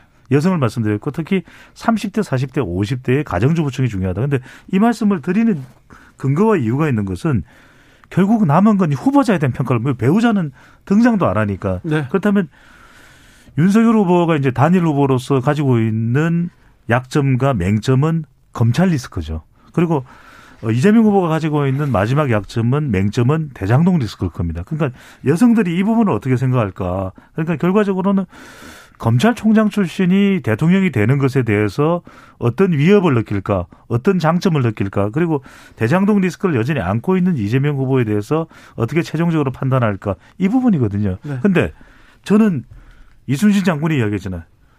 전하, 저에게도 13척의 배가 남아 있습니다. 12척 아닌가요? 아, 12척인가요? 한 척이 없어요. 근데 이제 저에게도 6일이 남아 있는 거죠. 네. 이 6일 동안 저는 TV 토론도 없습니다. 네. 결국은 SNS를 통해서 네.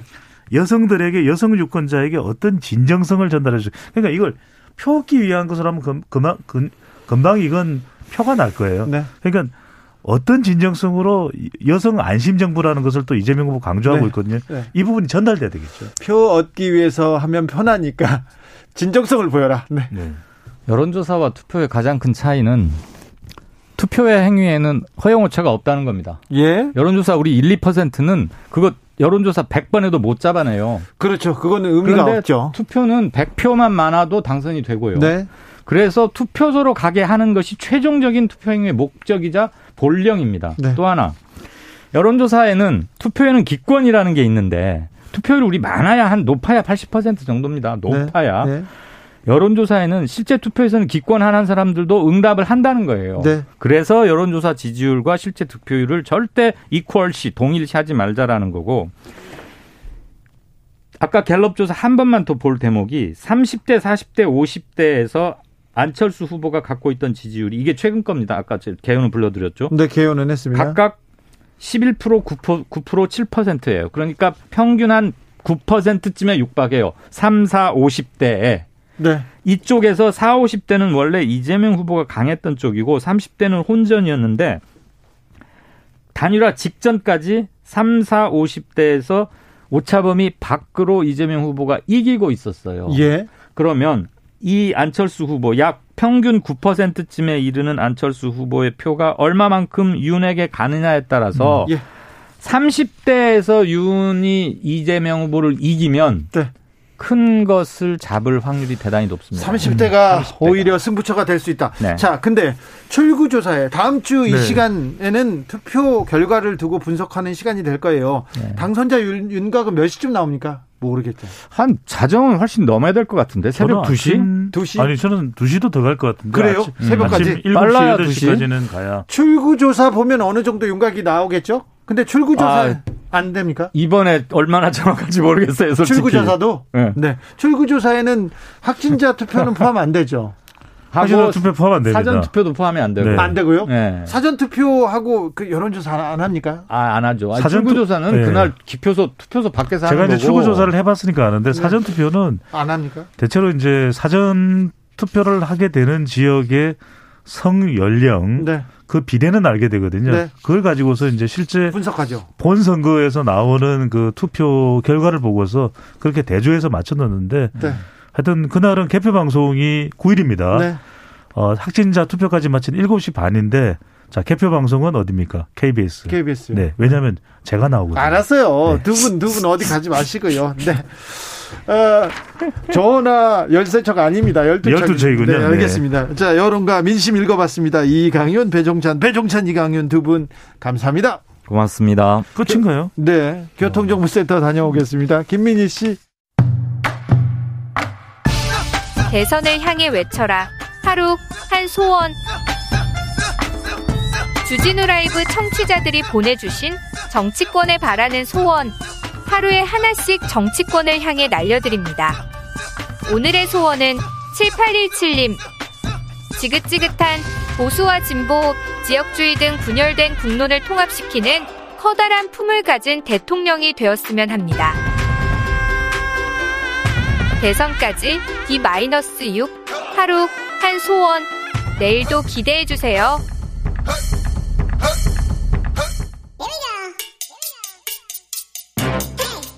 뉴스를 향한 진지한 고민 기자들의 수다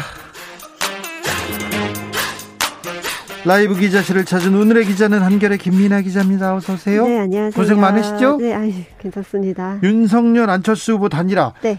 무슨 일이 있었어요, 간밤에? 저도 새벽에 굉장히 깜짝 놀라서 이제 확인을 하게 됐는데요. 네. 그 어제 토론회 때만 해도 KBS TV 토론을 했어요. 그리고 네. 그리고 나서는 이제 다 돌아갔죠. 각자 네. 돌아갔고 안철수 후보는 당사로 간 것으로 알려졌고 윤석열 후보는 무슨 유튜브 촬영이 있어서 강남의 모 스튜디오로 갔다고 합니다. 그리고요.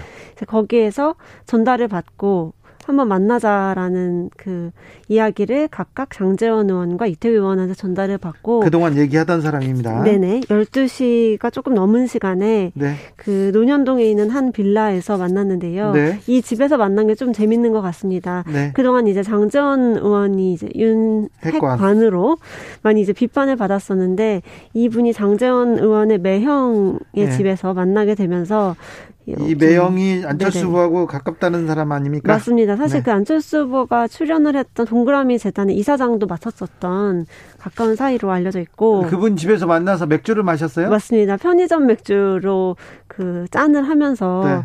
의기투합 해보자 이렇게 이야기가 나왔다고 하고 뭐이 네. 자리에서는 안철수 후보가 자기는 신뢰만 보여주면 된다. 모든 것을 내려놓겠다라고 말했다고 이렇게 전해지고 있, 고요 네. 또 윤석열 후보랑은 제일 마지막 부분에는 얼싸 안으면서 뭐 이제 동지다 이렇게까지 이야기를 나눴다. 아니 근데 낯을 많이 가리는 분인데 안철수 네네. 후보가 이태규 의원과 윤석열 후보는 굉장히 친분이 있어요. 오래전부터. 네네 맞습니다. 네. 안대희 전 대법관을 그 주축으로 해서 두 분이 또 인연이 깊다고 그래서 예뭐 거의 말을 좀 편하게 하는 사이입니다. 네네. 저기 윤석열 후보가 태규야 태규야 하는 그런 네네. 사이라면서요? 네네 맞습니다. 그런데요. 자 한 번 만나자마자 만나자마자 신뢰만 보여주면 된다. 근데 신뢰를 보여줘가지고 얼싸 안 왔다고요? 그렇다고 하는데요. 사실 이 두 사람이 오해를 했던 스토리가 또 있었다고 합니다. 뭐 이 올해 초쯤에 서로 뭐 당신 그러니까 윤석열 후보한테는 안철수 후보를 만나러 가자면서 누군가 이제 어떤 장소로 모시고 갔고 반대의 경우도 있었는데 서로 상대방이 안 나왔던 적이 한 번씩 있다고 하는 거예요. 그래요? 그러니까 서로 이제 퇴짜를 맞았다라는 오해를 하고 있다가 이날 전격적으로 두 사람이 만나면서 뭔가 오해가 풀렸다. 자, 그런데 후보끼리는 만나더라도 네. 그때 참모들끼리는 자, 지금까지 선거 비용은 어떻게 한다. 그리고 어, 당선이 되면 자리는 어떻게 한다. 네. 총리 자리는 어떻게 한다. 내각은 누구한테 준다. 네. 그리고 당대당 당 대표는 누가 같이 같이 하거나 그쵸. 누가 한다. 그리고 지방 선거는 누가 이 누가 이렇게 공천권을 진다. 이런 내용이 이 정치 네. 이 합의 단일화의 가장 그 중요한 부분이기도 한데요. 맞습니다. 사실 오늘 뭐 드러나진 않았지만 마코의 어떤 그 서로 어떻게 하자라는 약속은 당연히 있을 거라고 생각이 되고 네. 오늘 그 안철수 후보가 기자 백브리핑에서 네. 행정력을 보이지 못했다라는 어, 이야기를 두 번 정도 반복을 했는데 네. 이것을 비춰서 보면은 본인이 이제 행정부에 들어가서 일을 하고 싶다라는 의사를 굉장히 강하게 표한 것으로 읽을 수가 있었습니다. 정영원님께서 이제 네. 한 국가의 지도자가 국가에 머물지 않고 세계에 끼치는 영향력이 얼마나 큰지 러시아를 보면 알 수 있어요. 이번 주 한 주 엄청 중요한 시간입니다. 그렇습니다. 자, 그러면 안철수 후보는 앞으로 어떻게 됩니까? 안철수 아, 후보의 미래는요? 네, 사실 뭐 여러 가지 자리가 안철수 후보에게 음, 기다리고 있다라는 그런 이야기가 많이 나오는데 제일 많이 나오는 건 아무래도 당 대표인 것 같습니다. 그렇죠. 네네 지금 이제 국민의힘 당 대표 이준석 대표가 있고 네. 국민의당이랑 네. 합당을 하게 되면 새로운 이제 당 대표를 이제 뽑아야 되는 상황이 올 수 있잖아요. 네. 그 시점에서 안철수 대, 지금 국민의당 대표가 조금 더 이제 당 장악력을 높이기 위해서 당권에 도전할 것이다. 이런 추측이 좀 힘이 실리고 있고요. 네. 말고는 또 뭐 6월 달에 또 지방 선거가 있는 데다가 그렇죠. 그리고 네. 여러 가지 좀 뭐 본인이 갈 만한 자리는 있는 것으로 보여지면서 아, 네. 네. 지금껏 이준석 대표한테 엄청난 수모를 겪었는데. 네, 맞습니다. 그것도 이준석 참... 대표와의 관계는 어떻게 돼요? 네, 이제? 아이러니한데 오늘 안철수 대표가 본인은 자기가 듣고 싶지 않은 이야기는 잘 이렇게 안 들을 수 있다. 그래서 이준석 대표가 그동안 본인한테 비판했던 것들은 기억이 나지 않는다. 이렇게까지 말을 하더라고요. 말은 그렇게 하는데 안철수 네. 후보 제가 좀 알거든요. 네. 안철수 후보 누가 댓글 다는 것까지 찾아가지고 네, 봐가지고 맞습니다. 그걸 해명해 주세요 얘기하시는 분이에요. 굉장히 토시 하나 이렇게 꼼꼼하게 보는 걸로도 그러니까 그 기자들 사이에서 유명한데요. 약간 뭐라고 해야 되나요? 예민하신 분인데 네네. 근데 그 예절 그리고 또 명분 이런 거 중시하시는 네네, 분입니다. 맞습니다. 사실 이제 합당이 되더라도 국민의힘과 국민의당의 그 당 규모 차이가 굉장히 많 크지 않습니까? 네. 그렇기 때문에 이제 안철수 대표 입장에서는 좀 본인의 사람들을 많이 이제 꾸려서 나가고 좀 입지를 다지려고 할 것으로 보입니다. 그래서 그 부분에 대한 얘기가 있었을 텐데 네. 어떤 얘기가 있었을지 김연아 기자 네. 취재해가지고 좀 네네, 알려주세요. 그러겠습니다. 가장 궁금한 부분인데, 네. 네. 아, 너무 큰 뉴스여가지고 네. 그 단일화의 뒷얘기 김민아 기자한테 들어봤습니다. 감사합니다. 네, 감사합니다.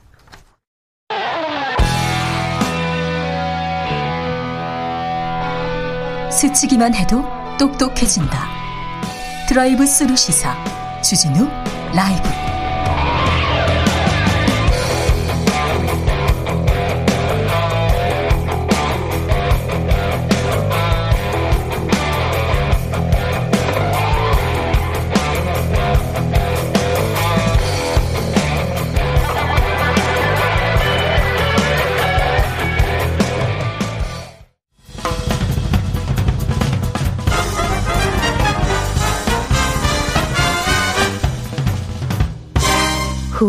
인터뷰. 모두를 위한 모두를 향한 모두의 궁금증 훅 인터뷰.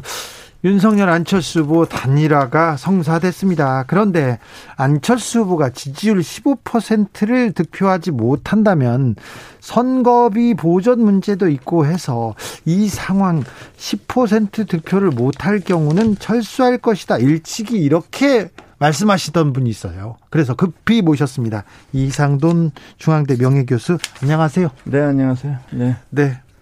오늘 단일화 어떻게 보셨어요? 아이, 그건 뭐, 어저께 TV 토론까지 멀쩡히 하고서. 네. 뭐, 그건 완전 국민 기만한 거고, 전파 낭비한 거죠. 난 그래서 우리나라 언론이. 네. 단일화가 좋으냐, 나느냐를 떠나서 그런 행태에 대해서 뭐 한번 아, 날카롭게 비판해야 되는 거 아니겠어요? 예, 예. 우리나라 언론 다 죽었어요. 아, 그렇습니까? 기자들 다 그때 펜 내려놔야 돼. 뭐, 그리고 난 이게, 이게, 우리 그것만 보더라도 이게 완전히 기만 행위 아닙니까? 네. 난 그, 그, 그런 게 그렇고, 지금 뭐, 나 다니라라 그러는데 내가 볼 때는 뭐, 아무것도 안 되니까 백기투항한 거죠. 그렇게 봅니다. 안철수 후보가 백기투항했다. 백기투항한 거예요. 네. 그리고 또 윤석열 만날 때 뭐 이렇게 보도 보니까 안 후보가 뭐 종이 쪽지에다가 이렇게 조건을 써가니까 윤 후보가 나를 믿으라고 해서 그냥 말을 받았다는 거 아니에요? 예. 맞아요? 그렇답니다. 신뢰만 그, 보여주면 된다고 된다. 하니까. 근데 그게 이제 조건부 항복문서 갖고 갔으니까 무조건 항복으로 바뀐 거잖아. 아, 그래요? 에이, 조건부 항복도 아니고 그냥 무조건 항복이다. 그러니까 제가 백기 투 왜냐 그러면은 더 이상 선거운동을 할 수가 없잖아요. 그래도 음. 어 그 저기 정치 개혁 이재명 후보가 정치 개혁 같이 하자. 당신들이 원하는 다당제 그리고 선거 개혁 다 받아주겠다 이런 그런 제안이 있었지 않습니까? 다당제가 뭐 배란가 하고 싶어 되는 게 아니에요. 다당제라는 것은 어떤 정치적 상황에 따라서 생기는 겁니다. 우리 우리 법원은 한번 3당이 있었다, 그 다음에 양당 왔다 이런 거 여러 번 했잖아요. 네. 다당제를 갖다 하겠다고 이렇게 말하는 것 자체가 그거는 그야말로 문법에 나는 안 맞는다고 봐요. 그리고 그저 송영길 그 대표가 우습게 돼버렸죠. 뭐 안철수고 단일화하자고 뭐 이런 얘기 했잖아요. 네, 민주당에서 그랬죠. 네, 그좀 창피한 얘기죠, 뭐. 민주당도요? 네, 한심해요. 네. 그렇습니까? 네. 근데 안철수 후보가 절레절레 흔들면서 자, 그 정도일지는 몰랐다. 전문가 뽑을 머리는 좀 있어야 될 거 아니냐. 윤 뽑으면 손가락 자르겠다. 이런 이런 얘기까지 했기 때문에 네. 단일화는 물 건너 갔나 보다. 마지막에 또 윤석열 후보가 네. 경과를 이렇게 또 음. 설명하면서 음. 속내를 다 드러냈지 않습니까? 네. 그렇죠. 또 특히 호남에 가서 바른정당과 합당한 것을 호남 뭐 응? 예, 유권자들한테 사과한다까지 말도 했고 뭐 윤석열 후보가 되면 뭐 손가락을 잘라야 한다 뭐 이런 말도 했잖아요. 네. 그러니까 우리가 정치인이기에 앞서서 일반 사람들도 네. 뭐 사람이 생각이 바뀔 수 있어요. 예. 그러나 어느 정도 그거 설명할 수 있어야 되지 않습니까? 네. 어떻게 그 정치인이라는 그 그야말로 영어로 하면 public servant 아닙니까? 네. 이렇게 예, 무책임하게 어, 말을 바꾸고 또 바꾸고 또 바꾸고 하는데 사실 안철수 후보가 지난 10년 동안에 말 바꾼 건 너무 많아서 뭐 예. 뭐 이게 특별한 건 아닙니다. 근데 제가 보기에는 이 선거를 더 이상 이끌어 갈 동력이 없어요. 그리고 심지어 2017년 대선 때도 보니까 에, 선거운동 초기 잠깐 지나면 이미 이미 선거운동이 잘 안 되더라고요. 아, 네. 에, 그래서 우리 현장에서 우리는 우리가 느끼기는 아 이거 뭐 당선은 고사하고 아마 2등하기도 어려 어려울 것 같다는 그런 느낌을 받았어요. 특히 그러니까 그때도 결국은 나가서 3등을 해버렸지 않습니까? 네. 그러니까 3등하고 2등하고 다르죠. 뭐 그런 예, 3등을 겪어본 트라우마가 한 번도 아니고 두 번씩 있었고, 뭐 이번도 처음 기대와는 달리 너무 안 되니까 더 이상 어떻게 성공운동을 한다는 게 의미가 없지 않겠어요. 뭐 그런 허점을 뭐 윤석열 쪽에서 네. 파악하고 뭐 이렇게 마지막에 이제 출구 전략을 제공했던 것 같습니다. 네. 2, 3주 전쯤인가요? 김미경 여사가 코로나에 확진되고 그리고 또 선거 운동을 하던 어, 분들이 불의의 사고로 그 돌아가시는 일이 있어서 그때 안철수 후보가 사실은 그때 이 단일화를 던집니다. 그때 단일화를 던지는 것 자체가 음. 어, 그 출구 전략을 모색했다 이렇게 분석하는 분들도 있어요 그 당시에. 근데 안철수 후보의 어떤 말이랄까 행동에 대해서 그걸 합리적으로 해석하려고 그러면 다 실패합니다. 아 그럴까요? 과거 행적을 한번 보세요. 네. 아니 바른정당하고 네. 합당을 절대로 안 한다고 의원총회에서 하고 나서 48시간 만에 뭐 바꾸고 뭐 그랬잖아요. 네. 알겠습니다. 우린 그 그래서 거기 피해 당한 사람이 너무 많아서 네. 우리 우리는 그 안철수 후보의 그 발언과 행동을 합리적으로 해석한다는 것 자체가 It's very stupid. 네. 말이 안 된다 이렇게 봐요. 네. 알겠습니다. 아무튼 최근 뉴스에서 바른정당과 합당에 대해서 사과했습니다. 자, 그 사과했으면 또 한 번 사과해야 될 거냐 여기서 이렇게 됐으니까. 네, 네. 이 부분 아, 국민의 당 내부 다른 분들하고는 상의를 했는지 당직자들한테는 또 의견을 구했는지 그것도 좀 아니 근데 그것도 처음이 아니라니까요. 예를 들면 국회의원이 자기를 갖다가 뭐 선거위에서 사표 의원직 그만두면은 네. 당장 보좌진 일이 다 직장을 잃어버리지 않습니까? 네네. 네. 그런 것도 그런 사람들 갖다 한번 의논을 해야 되는 게 우리 보통 인간들의 정서죠. 네. 근데 안 그렇잖아요. 네, 알겠습니다. 그러니까 뭐 그러니까 남에 대한 배려 이런 것이 기본적으로 좀 부족하다는 것이 과거의 행적에서 다 나온 거죠. 네. 아, 저 윤석열 후보는 안철수 후보와 단일하면서 야권 통합을 이뤘, 이루겠다, 이루었다, 이렇게 주장할 수도 있는데요. 안철수 후보는 정치적으로 얻는 게 뭘까요? 안철수 후보가 여기서 철수하면 정치적 운명이 진짜 위태로워서 안주할 거다 이렇게 분석하는 사람들도 있었거든요. 근데 이것저것 따질 게 아니라 그냥 역부족으로 포기했다 이렇게 보면 됩니다. 저걸 한번 생각해 보세요. 교수님 말하시던 15% 아니 그것뿐 아니라 네. 과거를 보면요. 그 새 정치를 그리고서 그 새 정치 연합이라는 신당을 창당하다가 예. 내가 그때 윤여준 장관님한테 그 네. 준비위원장 했을 때 내가 그래서 그랬다고. 지금 안철수 신당은 지역 신당이 아니라 지역 재산당이 아니라 가치를 추구하는 재산당이기 때문에 지방선거는 절대로 안 됩니다. 그런데 하다가 결국은, 결국은 잘 안 되고 포기하고서 어떻게 했어요? 그 민주당으로 들어갔잖아요. 네, 합당했잖아요. 네. 그래서 예. 많은 사람들이 실망시켰죠. 그것도 뭐냐면 철학이 있어 그런 게 아니라 해보다 안된 거 아니야. 근데 거기에 대해서 한번 민주당 가서 아주 그냥 혼이 나가지고서 그래도 소신껏 한번 했다는 게 제가 선거 같이 한 2016년 총선 아닙니까? 네. 그때가 이제 그 했기 그렇죠. 때문에 우리가 보기는 아 저 사람이 한번 실현을 당해서 잘할 것이라 기대했죠. 네. 제3당을. 근데 결국에는 제3당도 다 그냥 우습게 돼버렸잖아요. 그러니까 내가 말씀드리는 것은 과거의 안철수 정치를 보면은 그 합리적으로 설명을 하려고 그러는 게 우스운 거다. 좀 너무 박한 평가인지 모르겠어요. 네. 나는 어, 그렇게 봐요. 네. 안철수 윤석열의 단일화 전에 이재명과 네. 김동연 후보의 단일화가 있었습니까? 있었습니다. 음. 이두 음. 단일화 동시에 얘기하는 게 분열의 정치를 끝내겠다, 국민 통합 정부를 만들겠다, 실용 정치하겠다, 거의 똑같은 말을 하고 있는데 이 점은 어떻게 보세요? 아, 그 뭐 선거 때는 다들 공약은 되게 비슷해지죠. 근데 이제 선거가 중요한 게 아니라 선거 후에 어떻게 하느냐가 중요한 거죠. 우리는 그 너무 많이 속았잖아요. 네. 국민 대통합하겠다 뭐 다 속았잖아요. 그러니까 이것은 선거 앞두고서 이렇게 얘기하는 것은 다 좀 좀 깎아서 봐야 됩니다. 깎아서 아, 봐서 과연 이 사람들이 예, 그러니까 제가 언젠가 한번 방송에서도 지금 당장의 두 후보나 두 당의 모습을 보지 말고 최소한 더 과거 10년 동안의 두 후보의 공적 활동의 행적을 보고 음. 두 정당의 과거 10년 동안의 한 행적을 보고서 유권자들이 좀 넓게 판단해야 한다는 것이 제가 네. 한번 말씀드린 바도 있죠. 그렇죠. 야권 단일화가 이번 대선에 어느 어떤 정도의 영향을 미칠까요?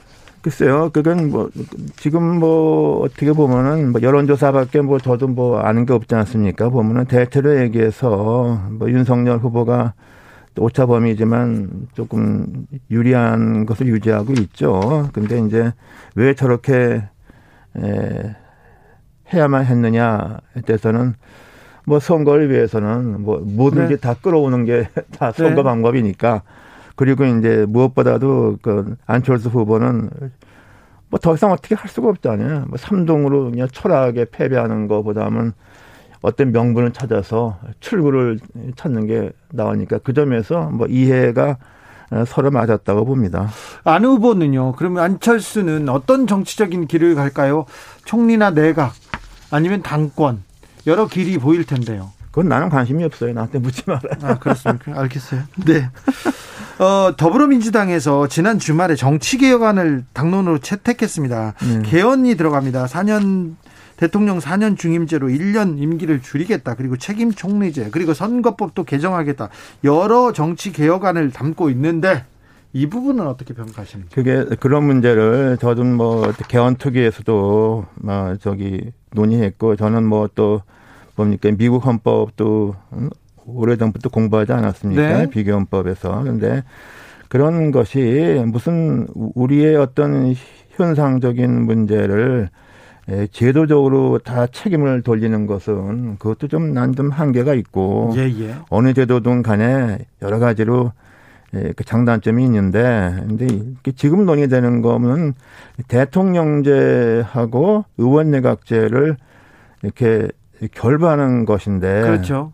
그게 서로 장점만 해서 예, 따서 두 개가 되는 건 좋겠는데 그렇지 않을 수 있어요. 그리고 예. 그 자체가 여러 가지 또 다른 문제를 이야기할 수도 있어요. 그래서 이것저것 따져보면은 그 하나하나가 그렇게 쉬운 거는 좀 없다고 봅니다. 다만 이제 20대 국회 개헌 특위에서도 어, 대체로 보면은 좀 유럽의 그 핀란드나 오스트리아처럼 대통령을 직선으로 뽑되 사실상 의원 내각제 의회 중심의 정부가 예, 많은 학자들이나 전문가들 또 의원들도 되게 그게 옳다고 그랬어요. 근데 그걸 네. 거부한 사람이 누구냐면 안철수, 문재인 두 사람이었어요. 그 당시. 그래서 개헌 논의가 다 스톱돼 버린 거죠. 예. 그러니까 뭐 이제 현재 뭐 이재명 후보에서 이런 얘기 나오는데 민주당이 지금 이런 얘기 하는데 에, 저는 그 문제는 일단에 대통령 선거가 끝난 다음에 좀 다시 한번 이게 따져볼 일이지, 그러니까 뭐 급하게 될 것도 아니라고 봅니다. 그래서 뭐 현재의 어떤, 어, 통합 정부라는 그 취지는 좋은데 현행 네. 정부에서도 뭐 이 정신을 충분히 살릴 수 있어요. 어, 다만 문재인 정부가 이렇게 못한 건 뭐냐. 네. 그, 맨날 자기 사람 위주로 쓰니까 그것도 또 청문회에서 다 통과 안 되고 그러니까 다 문제 생기니까 의원들을 많이 썼잖아요. 그러니까 네. 완전 파당 내각을 만들었잖아요. 그러니까 그런 것만 안 해도 그거 훌륭한 겁니다. 그 대통령제 정부의 본질을 살려서 네. 어, 그, 예, 내각을 구성하고 어? 그리고 인재를 넓게 쓰면은 그게 일종의 통합 정부가 되는 거죠. 근데 에, 저는 그래서 이건 많은 부분은 오히려 에, 그 정치적 의지로서 또할 수가 있는 거다고 저는 생각하는 편입니다. 문재인 정부가 그 인재를 넓게 쓰지 않았습니까? 윤석열도 쓰고 최재형도 쓰지 않았습니까? 그건 실패하게 쓴 거죠. 네.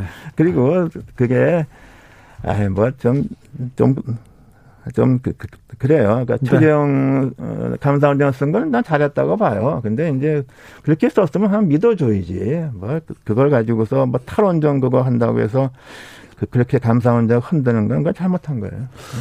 아, 아무튼 선거 이번 대선을 거치면서 이 네. 양당 구조를 조금 깰 수 있는 음. 어, 선거 개혁안 좀 정치 개혁안 가능할까요? 그게요. 이것저것 보면요. 이렇게 쉬운 게 참 없어요. 왜냐 그러면은 뭐 비례대표 의원은 더 많이 하자 그러면 지역구를 네. 줄여야 되지 않습니까? 네. 민주당이 줄여야 아, 그 줄이면 어디서 뭐 전라북도, 전라남도, 경상북도 같은데 그냥 강원도 의원이 지금도 지역구 하나가 그냥 군이 몇 개인데 네. 그거 어떻게 할 거예요? 그, 그 지역구 의원은 더 이상 줄일 수가 없어요. 그래요? 쉽지 않아요? 아, 더, 절대로 안 돼요. 아니, 근데 이번에는 민주당이 하겠다고 하지 않습니까? 아, 그건 지금 선거 앞두고 하는 얘기지 따져보면 그게 안 돼요. 그래서 뭐 개헌하게 되면은 이제 에, 우리가 원래 이제 그 양원제 같은 거에서 그 지역구 의원은 그렇게 하고 뭐 상원을 좀 그런 지지가 많더라고요. 네. 광역 대표성을 좀 반영하는 그런 여러 가지 갖다 검토해 보면 이렇게 쉬운 게 없어요. 네. 네. 교수님 뭐 우리 정치권도 이렇게 계속 그 연구하셨고 미국 정치도 이렇게 대선도 연구하셨는데 이번 대선은 다른 대선하고는 어떤 점이 좀 다른 것 같습니까? 아, 좀 이게 TV 토론도 그렇고 이게 정말 그 저질 정치의 극치라 그러면 너무 심한 표현인지 모르겠어요. 일단 적어 보세요. TV 토론에 멀쩡히 나와 놓고 그다음 밤에 후보한 사람이 포기한다는 것 이게 선진국에서 이게 있을 수 있는 일입니까? 그게? 우리나라 정치 선진국이 후진국이잖아 이게. 네. 아니 그건 있을 수 없는 일이야 도대체 정치 도의가 인간 기본적 도의가 안 되는 거예요 이게. 나는 그래서 도무지 이런 선거를 우리가 한다는 것에 대해서 좀 정말 부끄럽다고 생각해야 돼요. 네. 그래도 국민들은 국민들은 정신을 차리고 정치를 해야 됩니다. 이 그 투표를 잘해서 이 나라를 앞으로 이렇게 어, 잘 이끌고 가야 되는데, 자, 국민들이 어떤 점을 보고 투표해야 됩니까? 아, 제가 말씀드렸잖아요. 두 후보와 두 정당에 지난 10년간을 한번 쭉 한번 그 파노라마처럼 생각을 하시고 찍어야 한다고 봅니다. 네. 지금 뭐 선거 앞두고서 이렇게 저렇게 쏟아내는 공약 약속 우리 과거 보면은 그거 뭐다 신빙성이 없어요. 그러니까 지난 10년간의 두 정당, 두 후보의 그 뭐 행적 네. 그거를 뭐 그, 큰 호흡으로 판단을 하고 투표장 네. 가시는 게 저는 옳다고 봅니다. 알겠습니다. 지도자는요 앞으로 대통령이 됩니다. 네. 어찌 됐든 누군가는 됩니다. 이, 이 지도자는 이 나라를 어떻게 이끌어가야 됩니까? 아, 맨날 교과서적인 얘기를 하지 않습니까? 뭐, 자기 선거 때 자기를 안 찍은 사람들도 뭐, 뭐, 뭐 충분히 그 네. 고려해야 되는 것이고, 그렇다고 해서 무슨 뭐 우리 과거에 독일에서도 대연정이 있었지만 그건 네. 예외적인 경우고 여야 간에 같이 정권한다는 것은 그거는 뭐 사실상 있음 일이고 다만 자기가 어떤 정당의 정권을 획득하더라도 에, 폭넓게 그리고서 상대방 정당이 납득할 수 있는 사람들로 내각을 구성해야죠. 네. 납득할 수 있다면 뭐냐 그러면은 그 공감대가 가는 사람들 임명해야 되는 것이죠. 네. 그러니까 청문회 하나만 하고 제멋대로 임명하고 임명할 사람 없으니까 뭐 초선 재선 의원 장관 임명하고 아니 그런데 그게 도대체 난난 도대체 이해가 안 돼. 좋은 사람 임명해도 야당에서 막 반대만 반대를 위한 반대만 하면 어쩔 수 없는 거 아닙니까? 아니 그러니까 그게 좋은 사람이 아니지 그게 왜 좋은 사람이 아니. 그걸 좀 네. 넓게 사람을 삐면 있을 수 있어요. 근데 이른바 코드 인사를 좁게 하니까 예를 들면 최재형 감사원장 같은 경우는 문제가 없었잖아요. 네, 최재형 감사원장. 근데 네. 그, 그때 청문회 때 아무 문제 없었어요. 네, 그런데 근데 그 거기는 야당이 좋아하는 사람이었고요. 아, 근데 그거는 야당 감사원장이라는 자기는 뭐 그럴 수그 중립적이라고 하고도 임명한 거 아닙니까? 그런데 그 사람들 그최 의원장을 일정에 박해했기 때문에 네. 그래서 이런 일이 발생한 거죠. 알겠습니다. 공약 그리고 철학 이런 부분에 대해서도 좀 TV 토론에서 심도 있는 대화가 좀 진행됐으면 하는 생각도 좀 있습니다. 아, 근데 거기 나온 사람들이 이렇게 철학, 이렇게 뭐 정책으로 토론할 만한 이게 되는가 나는 그게 의심스러워요. 알겠습니다. 네. 네. 말씀 잘 들었습니다. 이상돈 교수님의 얘기했습니다. 감사합니다. 네. 네. 주진우 라이브 여기서 인사드리겠습니다. 오늘 돌발 퀴즈의 정답은 3만 5천 달러였습니다. 우리나라가 이렇게 오, 3만 5천 달러까지 올라왔습니다. 1인당. 오, 소득이. 저는 내일 오후 5시 5분에 돌아오겠습니다. 지금까지 주진우였습니다.